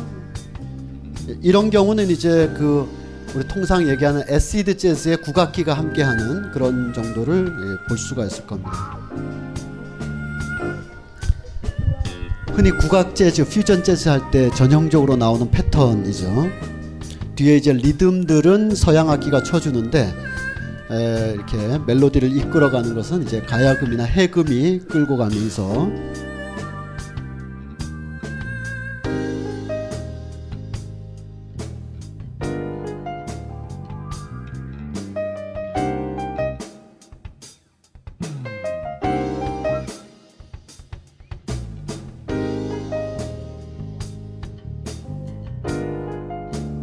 제가 드리고 싶은 얘기는 이 재즈를 하는 분들이 야- 약간 앞선 세대 분들, 자 일제 시대 때까지 갈 건 없지만 한 7, 80년대 재즈 하셨던 분들 아까 말씀드렸던 그런 이유로 인해서 당대의 어떤 절박한 여러 가지 감정들로부터 조금은 벗어나 있으셨어요. 조금은 뒤에 있으셨거나 조금은 밤무대에 너무 오래 계셨던 거죠. 그러니까 이게 이 얘기는 뭐냐 하면 그들 그분들 한 분한 분씩은 다 당대를 살아가는 사회인이고 또 인격이 다 있, 인격 여기서 뭐 도덕적 인격이 아니라 판단을 할 수 있는 어, 그런 인격을 다 갖고 계신 분이기 때문에 사람 살이의 외로움이나 그 당대 정치 현실이나 또 우리 시대에 만연하고 있는 여러 가지 문제들에 대해서 개인적으로야 다 슬퍼하고 가슴 아파하고 또 말씀도 하고 이렇게 하죠. 그러나 재즈라는 씬 자체가 너무 비좁고 협소하고 외곽에 동떨어져 있고 야누스나 올드 재즈나 어디 클럽의 무대에 있는 그야말로 어 이렇게 비주류 음악처럼 이렇게 돼 있고 overground에는 이따금 초청받는 정도가 되다 보니까 아주 현실의 현실과 육박한 여기서 현실은 아까 거듭 말씀드리지만 정치 현실 뭐 노태우 뭐 무슨 박근혜 이걸 비판해야 된다 이런 뜻이 전혀 아니고요. 그 시대를 살아가는 사람들의 진짜 공허함, 진짜 외로움과는 너무 떨어져 있는 BGM으로 너무 오랫동안 머물렀던 거예요.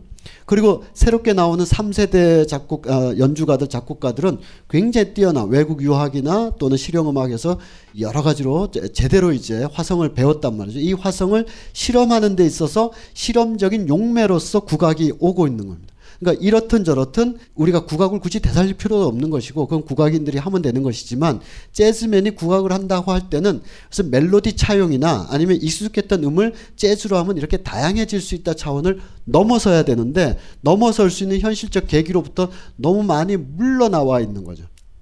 이게 한국 재즈의 이 개개인들의 한계는 아니지만 한국 재즈가 가지고 있는 지형상의 한계다. 이 한국 재즈에서 아까 그 강태환 선생이나 뭐 조윤섭 씨 같은 경우도 그렇습니다만 뭔가 새로운 실험을 하는 사람들을 떠받쳐주고 칭찬하고 밀어주고 그들이 하는 음악, 그들이 하는 어떤 예, 목소리, 그야말로 뭐 기타를 하든 트럼펫을 하든 이게 음이 음이라는 차원에서 어떤 목소리, 이 목소리들이 이 당대를 일상적으로 살아가는 사람들의 귓전에 흥얼거리는 소리로 올만한 시스템이나 씬이 전혀 형성돼 있지 않다 보니까 이분들이 하는 그 뛰어난 연주 실력이나 나름의 어떤 고뇌찬 편곡들이 다 화성 위에서 그냥 악보 위에서만 왔다 갔다 하는 정도의 소리로 그치고 있다. 이 개개인들의 연주 실력 얘기를 하는 게 아니라 그러니까 우리가 이분들의 연주를 좀 연만하신 분이나 젊은 분들에게 연주를 들을 때 연주 잘한다 이상을 못 넘어가고 있는 거예요. 아, 우리나라 재즈맨들도 연주 참 잘한다. 진짜 잘하시죠. 뭐 엄청난 분도 있고 강대관 강태환 프리 재즈 하시는 분이나 또 강대관 선생 같은 아시아를 통틀어서 그렇게 트럼펫을 쉬지 않고 길게 어 육체적으로 정말 저게 가능할까 정도로 불러 어 돼서 아시아 재즈 팬들 사이에서는 강대관 하면 엄청난 트럼펫으로 존중을 받고 있습니다. 그러니까 잘한다 이상을 우리가 못 넘어가고 있는 거예요. 근데 우리가 정말 예술을 접하는 여러 가지 이유가 있죠. 뭐 작업을 걸라고 예술을 접하기도 하고요. 뭐 그냥 심심하니까 차에다 틀려고 예술 접하기도 하는데 그런 행위조차 무의식적으로 깔려 있는 뭐가 있습니다. 예술을 접하는 가장 높은 수준의 혹은 가장 근원적인 이유 중에 하나는 야, 이 사람 연주 기가 막히다를 넘어서는 어떤 거예요. 그 어떤 것은 예를 들면 마일스 데이비스가 클리포드 브라운보다 훨씬 더 트럼펫을 잘 분다고 우리가 여기지 않는 거거든요. 그런데 새로운 스타일을 여러 번. 그러면 어, 이 사람은 정말 누구도 상상하지 못했던 새로운 지평과 스타일을 열어서 우리가 또 듣고 또 듣고 그래요. 그리고 존 콜트레인은 연주도 잘하지만 그가 연주를 통해서 우리한테 주고자 했던 아주 보편적이고 근원적인 메시지가 있어요.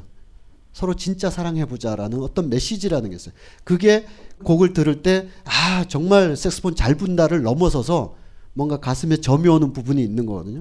우리나라 재즈 문화는 다른 overground music과 우리의 협소한 이 방송국 체제 중심주의에 의해 가지고 너무 사이드에 있다 보니까 우리가 현실 속에서 겪고 있는 물컹물컹한 감정을 대리하거나 위로해 줄 만큼 못 따라오고 있는 거죠.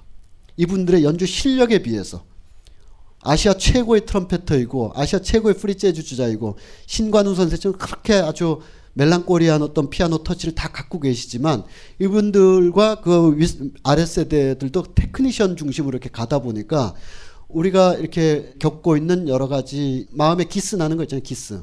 마음의 기스들을 때우는 아까징끼가 되지 못하는 거예요. 그냥 어디 갔더니 연주를 굉장히 잘하는데 어, 민요를 버전해서 쫙 하니까 옹해야가 막 새롭게 들려. 더 좋은 거예요. 그것도 해야 되는데 우리가 진짜 예술을 접하는 진짜 이유는 어떤 의미로든 이렇게 마음의 위로 위로 뭐 어떤 치유 요즘 너무 흔한 말입니다만 아니면 누구도 상상하지 못했던 새로운 지평으로 우리를 자유롭게 끌고 가는 힘들 이것을 보고 싶은 건데 거기까지 못 오고 있는 거죠. 그래서 이 연만하신 분들은 또 그 시대의 한계, 개인의 한계는 결코 아니죠. 시대의 한계가 그렇다고 한다면 지금 젊은 연주자들 아까 몇 분 나왔고 또 서영도 씨나 박재천 씨나 굉장한 실력파들인데 이분들이 계속 기교 중심으로 계속 가서 우리도 이 정도 해 하고 자꾸 기교 technician으로 간다고 하면 제, 아, 한국 재즈는 계속 sideman이 될 수밖에 없는 것이다.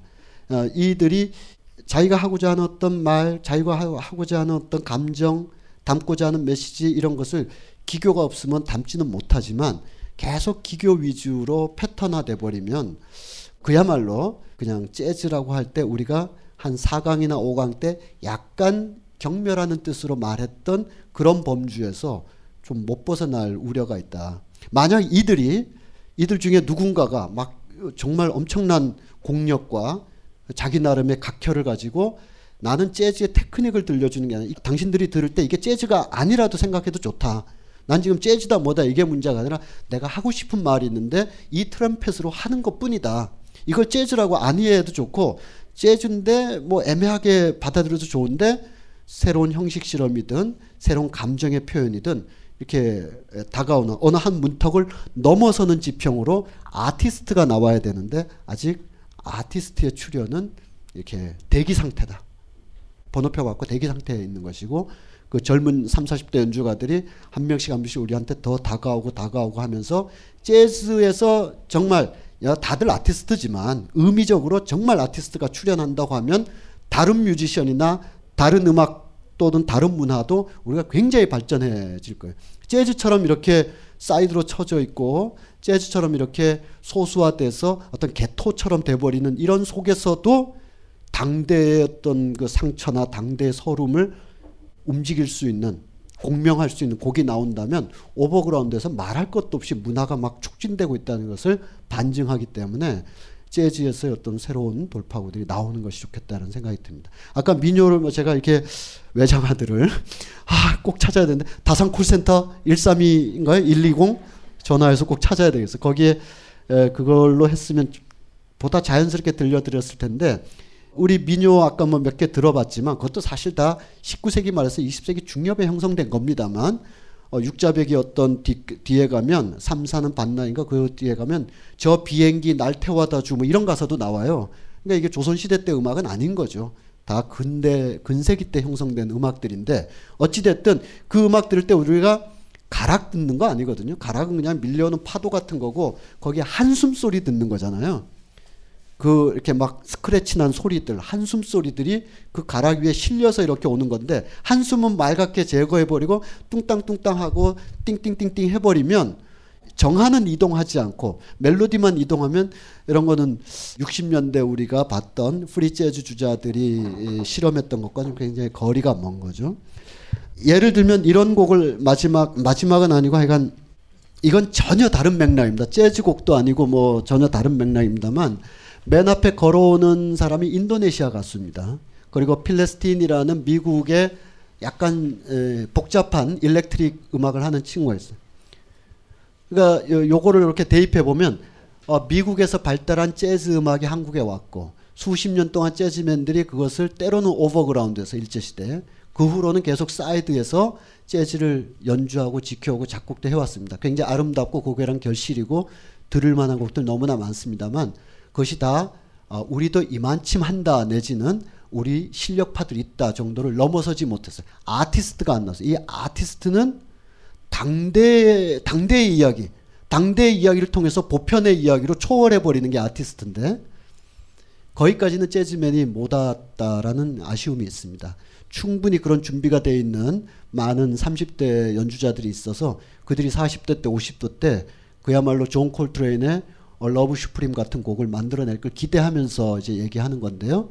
예를 들면 electronic이라는 서구의 아주 세련된 장치와 인도네시아의 오래된 창법이 충돌하는데 이게 재즈와 가야금이 만나서 충돌하는 그런 뚱땅거림이 아니라 인도네시아의 현실을 얘기하는 거예요.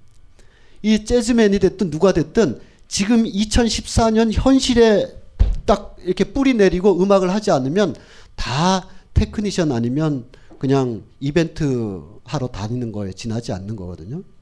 저는 이 뮤직비디오를 잠깐 보시면 아 저런 저런 것을 우리의 재즈맨들이 하, 하면 좋겠다를 넘어서서 예술가들이 어디에 위치해 있어야 되는가 이런 걸 좀 생각할 수 있을 것 같습니다.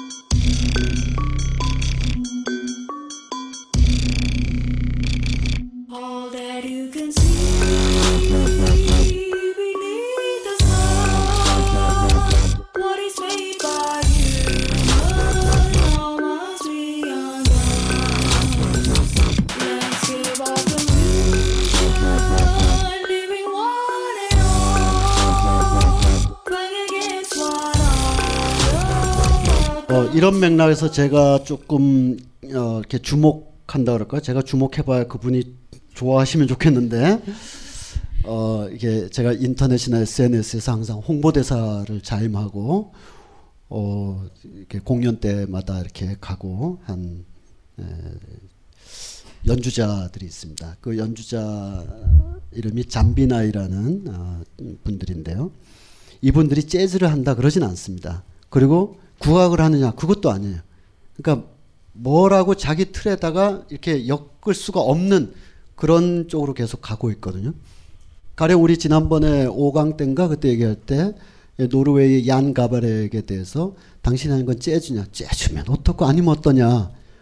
어, 나는 지금 간, 이, 재즈를 하려고 내가 이제까지 트럼펫을 불고 아 색스폰이고 색스폰을 불고 이런 게 아니다. 내가 영성적인 어떤 메시지를 하기 위해서 색스폰과 재즈가 이렇게 온 것이지 내가 인생을 재즈를 하려고 이렇게 한 게 아니다. 그런 정도의 자신감은 있어야 되는 거죠. 그러니까 잠비나의 연주는 국악기와 뭐 양악기의 만남 이렇게도 볼 수 있고요. 흔히 말하는 그 퓨전 이렇게도 말할 수 있습니다. 그러나 그것이 멜로디 악보 위에 콩나물로만 그치지 않고 뭔가 이렇게 저런 음이 가능한가까지도 밀 뿐더러 그 음을 연주하는 그 사람들이 들려준 어떤 물컹물컹한 사운드의 힘이 있어요.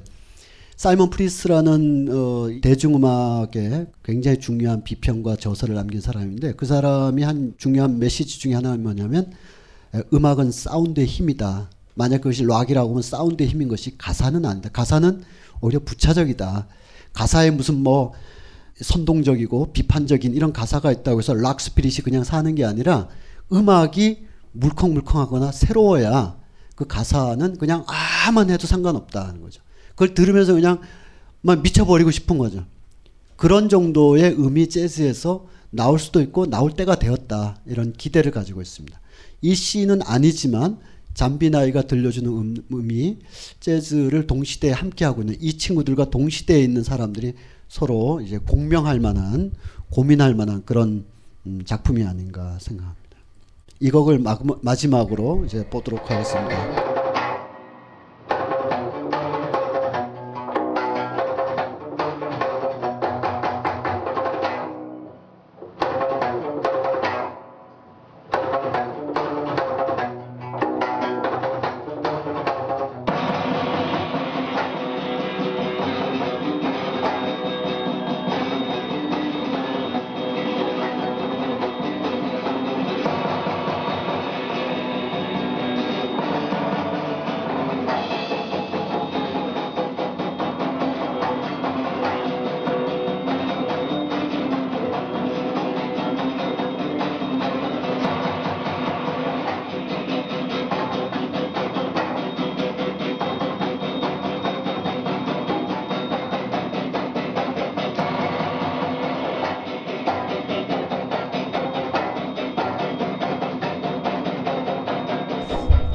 뭐 이 정도로 에, 마무리하고요. 잠비나이 공연 있으면 꼭 한번 가보시고요. 가 들어가실 때 홍보대사 정윤수 씨 소개로 왔다.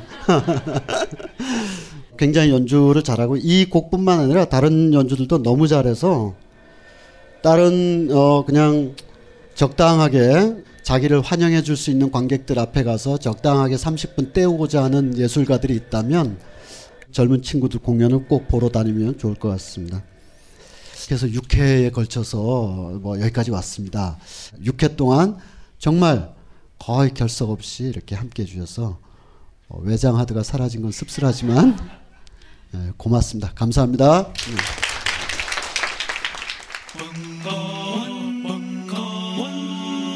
벙커원 라디오